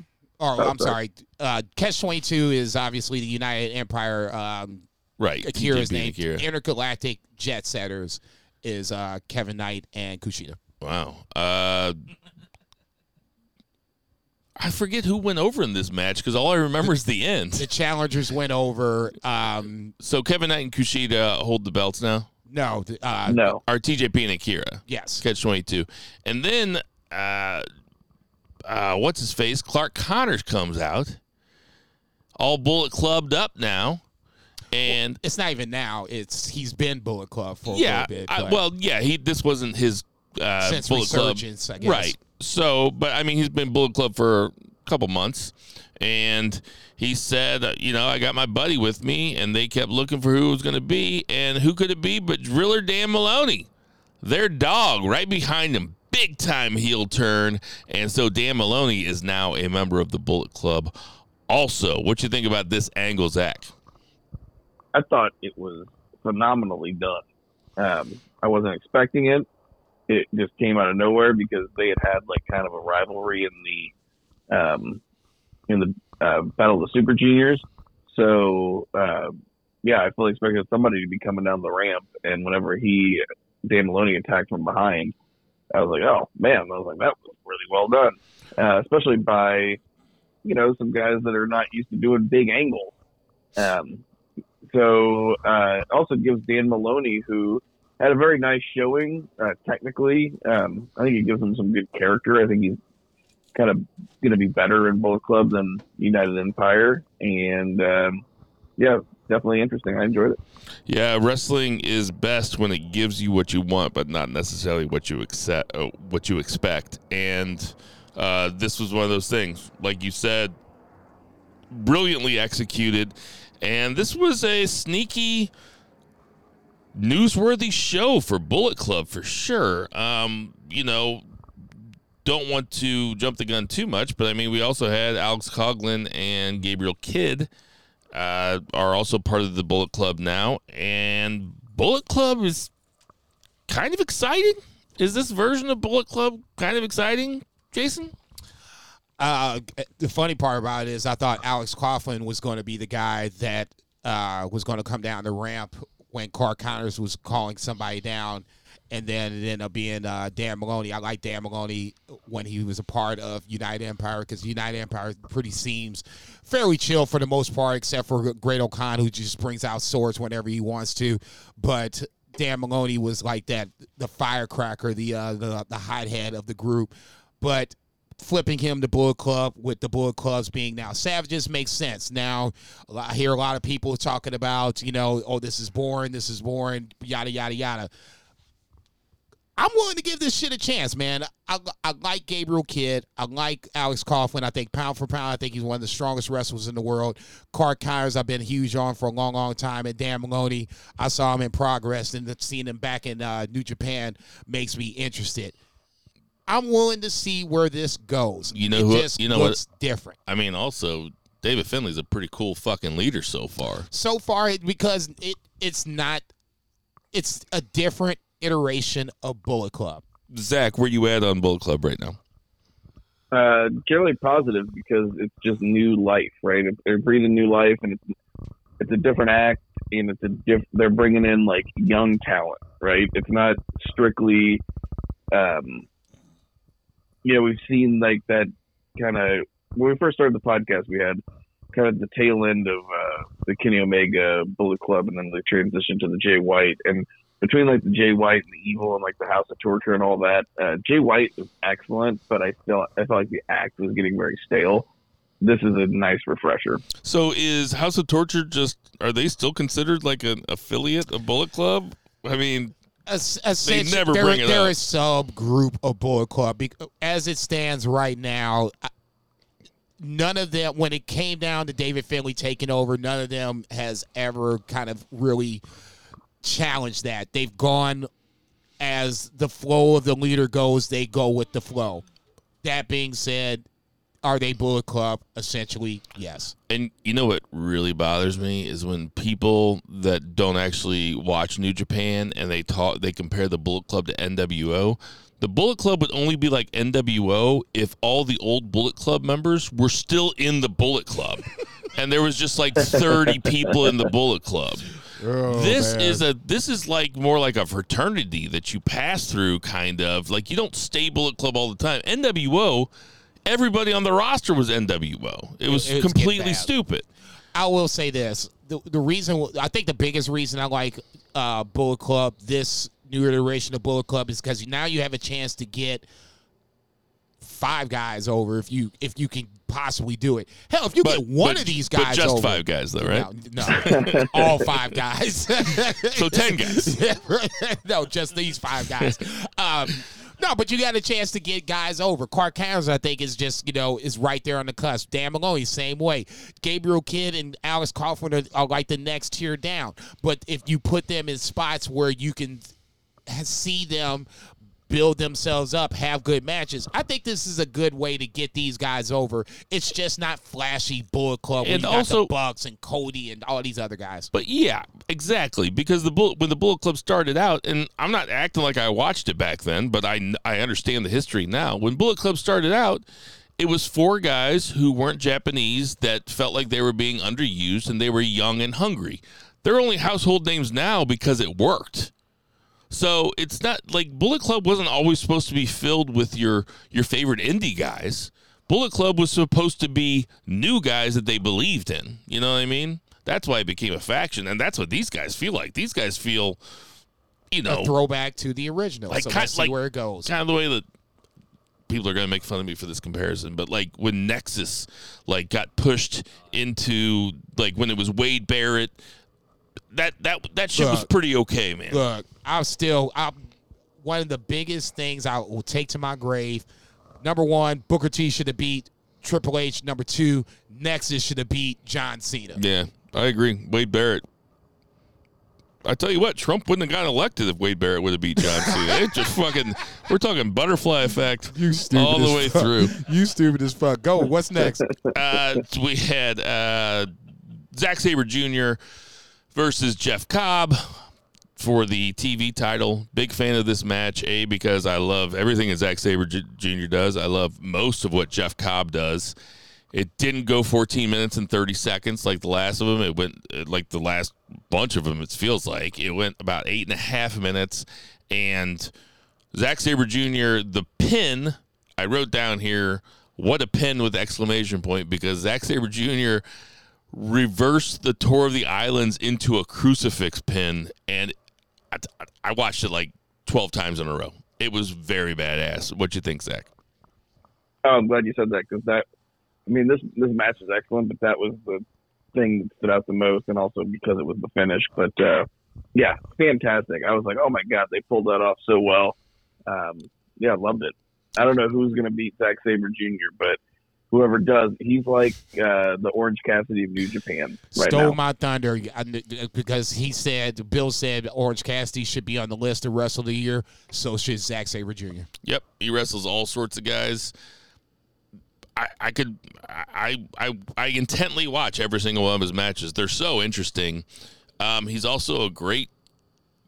If you if you would have explained if you would try to explain that finish to me, tour of the islands reversed into a crucifix pin, I would have been like, I can't. Like you're trying to make me imagine a new color.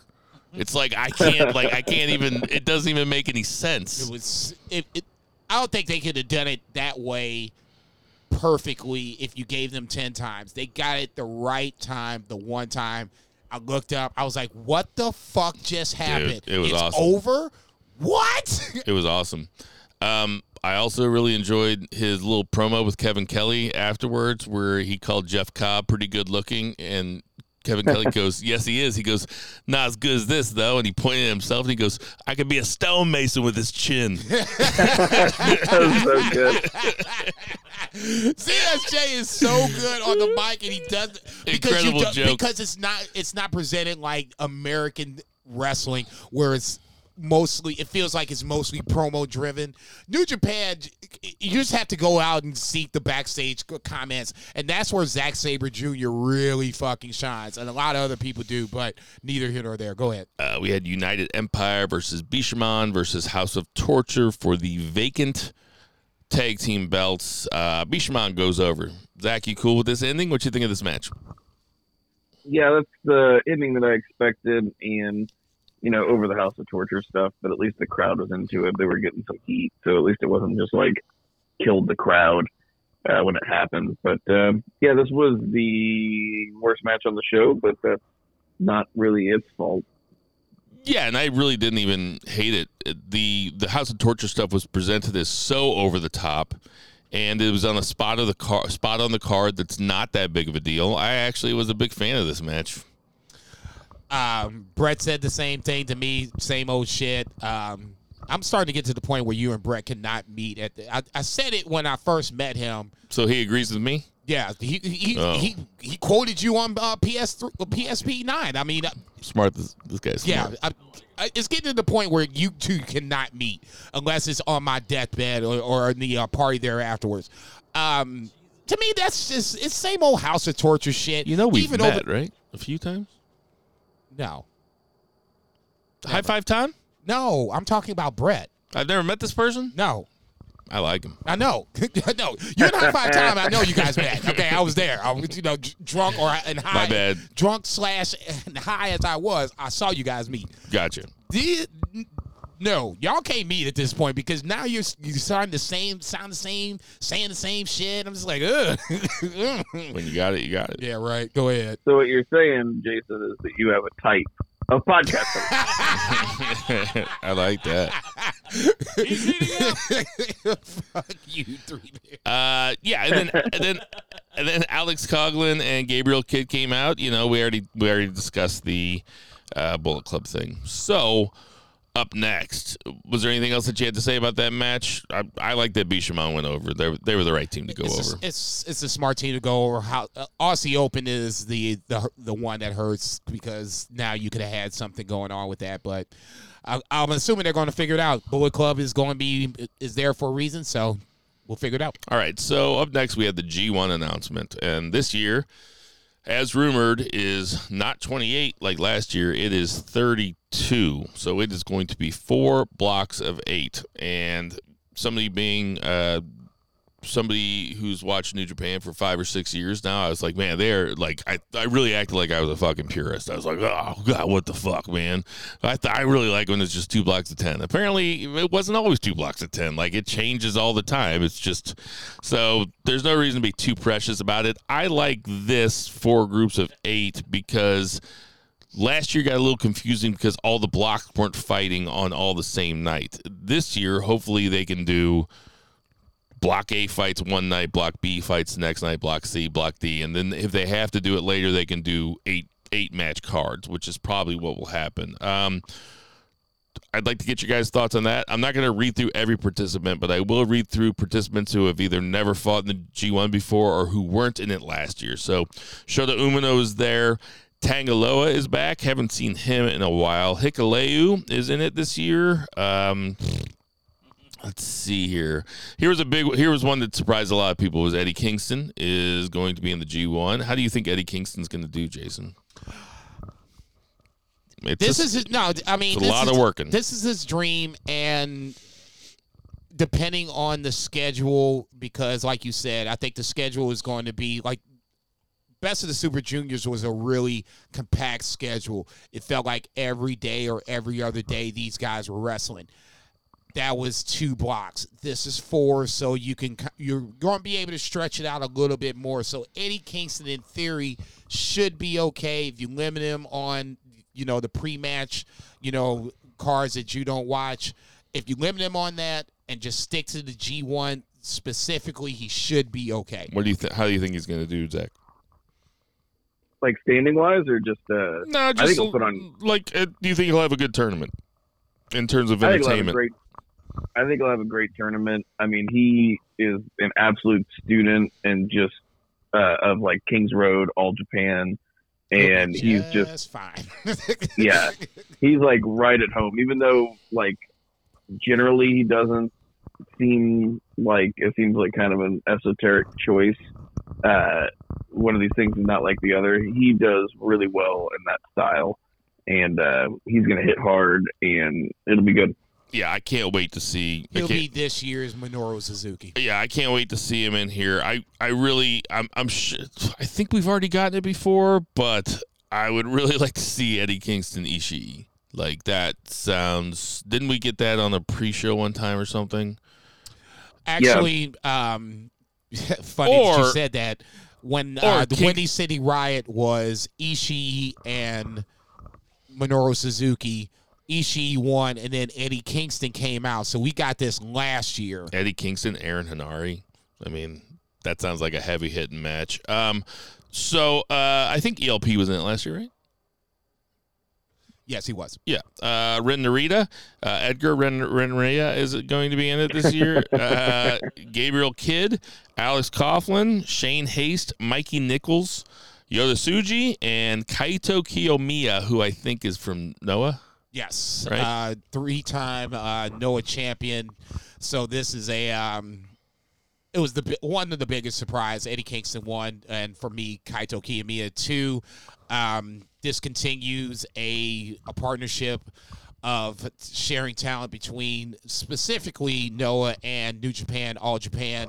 Uh, is kind of sprinkled in there. They'll have a show tomorrow night where all three of those Japanese pro, uh, promotions will be on the same show. So I'm kind of looking forward to that. But yeah, Kaito Kiyomiya being in this only should only mean that he and uh, Okada should be in the same block because they've had beef before. They had a match before, um, a match where Okada just basically made him look like a little bitch. So in this scenario, he should be there to build him up. A, but B to have him face Okada again. So uh, there's going to be a lot more G1 content on the Banned from Ringside podcast uh, over the next. When when is it exactly? About a month from now. Uh, I think they said uh, the seven fifteen, so that's July through August, if I'm not mistaken. So uh, Zach, last question about the G1. All right. Um, are you excited for it? yeah. Yeah, I think it's going to be cool. Zach, what do you think about the four groups of eight? I I think it's uh, totally fine.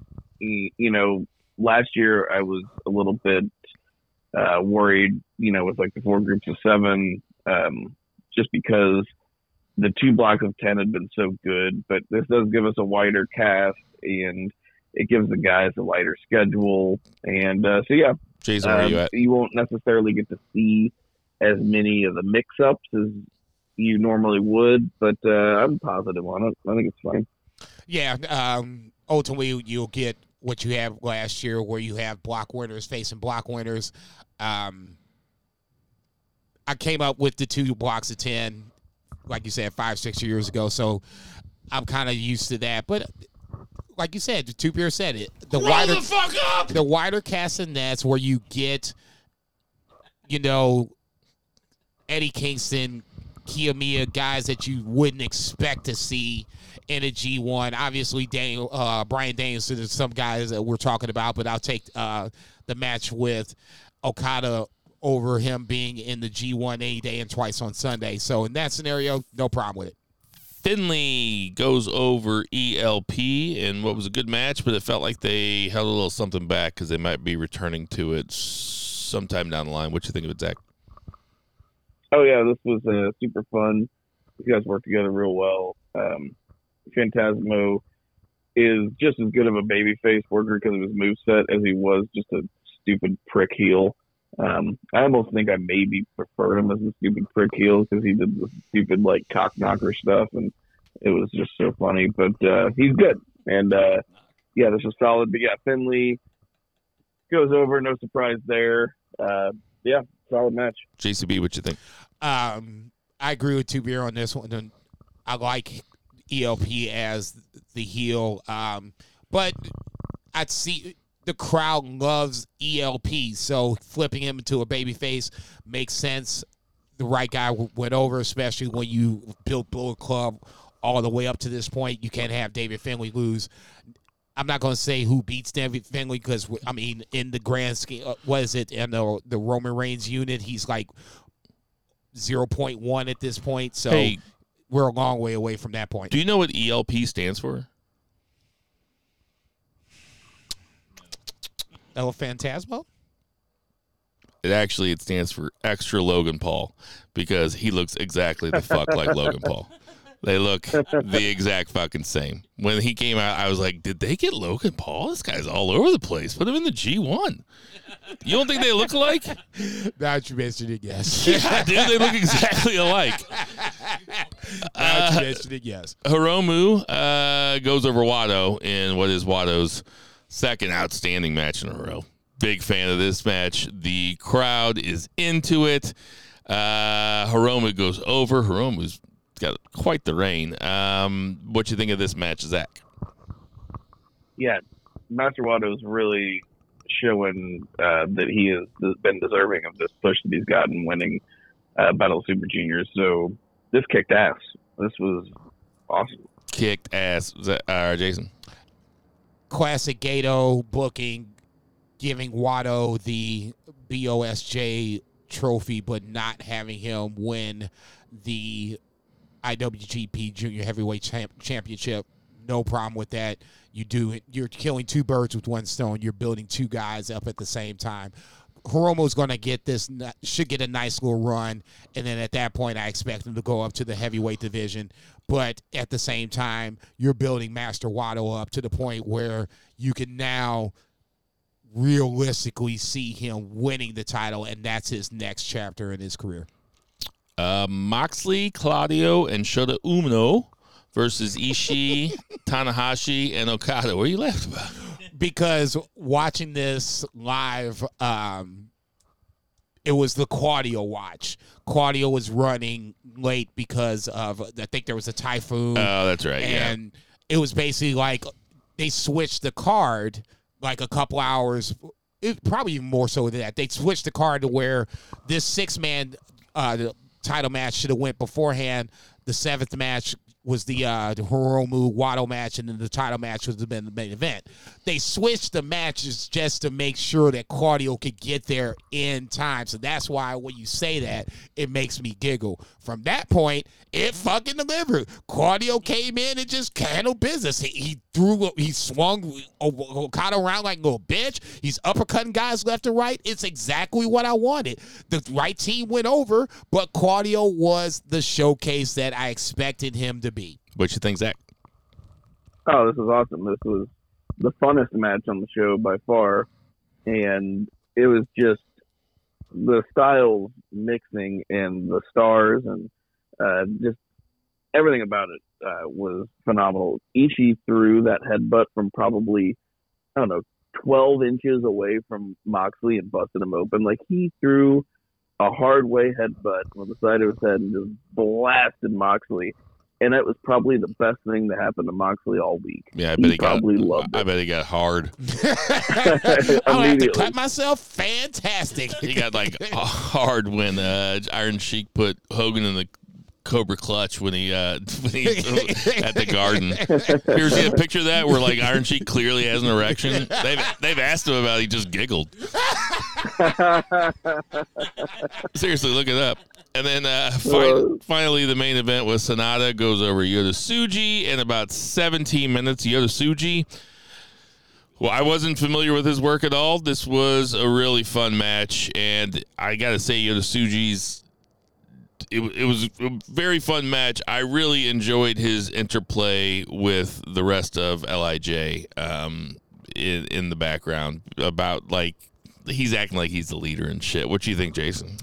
Um, that was the one of the questions I asked on PSP. Is this a is this a precursor of what of things to come? Is Yota Tsuji stepping up and trying to usurp Naito as the leader?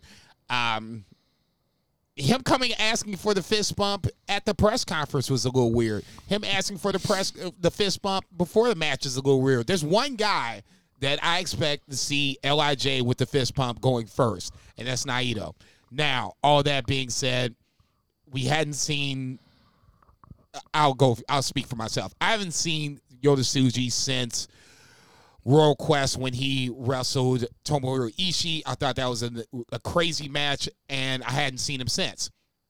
Seen him, you know, beat up just five guys, but then you didn't see him to the build to this match. So I had no idea what to expect.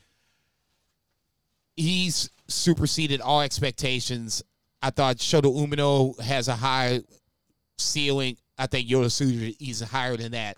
Renderia the same way. He's blown away all the guys that went to excursion and now has come back. Yota Tsuji in the G1 is a story to watch. I'm not saying he's going to win it. I'm just saying that's going to be one of the guys to watch. Maybe he's in the block with Naito and they have to wrestle, something like that, or uh, Shingo, something along those lines. But I will say this: number one, there is something to be said about the Lij thing. I think that comes into play down the line. And number two, Yota Tsuji, the name to remember coming out of Dominion. Uh, Zach. Yeah, uh, I remember Yota Tsuji from his beef with uh, Yuya Uemura uh, a couple years ago at G1. Like they would open every show and wrestle to a dr- Draw. ten minute draw. Oh, it was that guy. I remember that. Yeah. But yeah, he was decidedly less handsome, shorter hair, uh, less charismatic. Oh, he looks less like a built. Japanese god. Dude, he is a he's a superstar, and I know they don't do this. I know Gedo doesn't do this. They're pretty selective about who they put that title on. I think they could have done. They could have made a star at Dominion and thrown this belt on Yota Tsuji, and he would have not faltered with this thing. Um, I love this match. Uh, he just comes across like such a superstar. He is, especially like if you think about the implications for G1 um, him going in as, as uh, like a champ and with Lij, and then maybe have Naito win the G1, and then you have to face uh, Yota you know, and like the whole thing is like Naito is the leader of Lij, but then yeah, it I don't know, it's he is a star already, but like Jason said, it's going to be uh, the sky's the limit for this dude. I'm just going to say this. They did hint to the fact that Yota Tsuji could be the next Okada. Okada beat Tanahashi. The difference between those two, Sanada is not Tanahashi. Let's just go, let's just call this for what it is. It's not the same thing. What I would I don't even think Sanada's Yota Tsuji. You know what I mean? I think Yota Tsuji will be better than Sanada. God damn! Um, Whoa! Ooh, I love that stuff. That's a hot ass take. Love that stuff. I wish we could just. I need to find a way to like piece off this little hot take. And You just heard it here first. I mean, just put that on the. You know, this is what you're going to get from this week's Banned from Ringside. I'll just say this. I get it. I just. I don't think you can pull the trigger when Sanada is the champion. If Okada was the champion, if Naito was the champion, Tanahashi, somebody with name, cachet that can absorb the loss, fine. Sanada is just getting started, and he's going to wrestle those same guys in Lij at some point. Shingo, Naito, as long as he's the champion, those paths will cross. So I get it, but I just I think the they did the right thing, but they put Yota Tsuji on the map. I'll tell you what, this was a spectacular event. There were no bad matches. I had a lot of fun, and it feels like uh, New Japan is back, baby. Oh, it's been back for a little bit. Shit, it's just now it's it's back back. I mean, even I oh, listen, it takes a lot of balls to book such a big event like this with Sanada and Yota, Yota Tsuji as the main event, and Hiromu and Wato, and putting Will Ospreay on first, and putting Okada in a multi-man match. I mean, that's confident booking.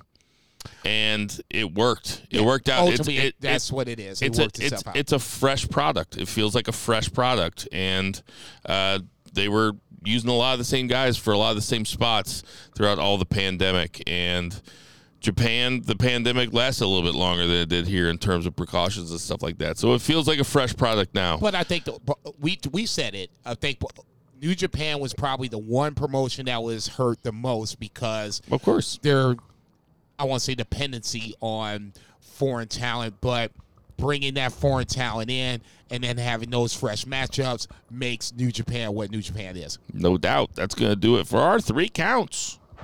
One, two, three. All right, we got. Letter Some, letter grade. oh, my letter grade, I'd give it an A minus. That was mine. Jesus Christ. Fine, I'll go with it. Oh, come on, dude. I was going to say B plus. Now knee jerk Oh, reaction. well, that's pretty good. Uh, we got some birthdays this week. Tatanka, fifty-eight, if he's still around. you see me over here like, uh. Liv Morgan is twenty-nine. Dan Severn is sixty-five. Tay Conti is twenty-eight. Congratulations, Tay. Uh, Hikaru Shida is thirty-five. Mark Henry is fifty-two, and Virgil is sixty-one. Oh, Virgil. Hey everybody, we know there's a ton of podcast listeners, so we appreciate you guys listening to our podcast for Vice. Check.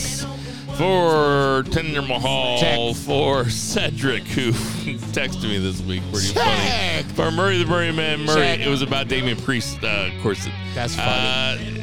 Uh, uh, for Murray the Murray Man Murray, for Lucha Chris, for Check. Patriot Pat, Check. For Reba the Dog, Check. for Two Beers Zach Bowman, for Check. Jason Cornelius Bell, I'm Bill Veggie. Happy Pride Month, Black Lives Matter, tip your local weed dealers, support your local restaurants, and boo the heels. Boo, bitch.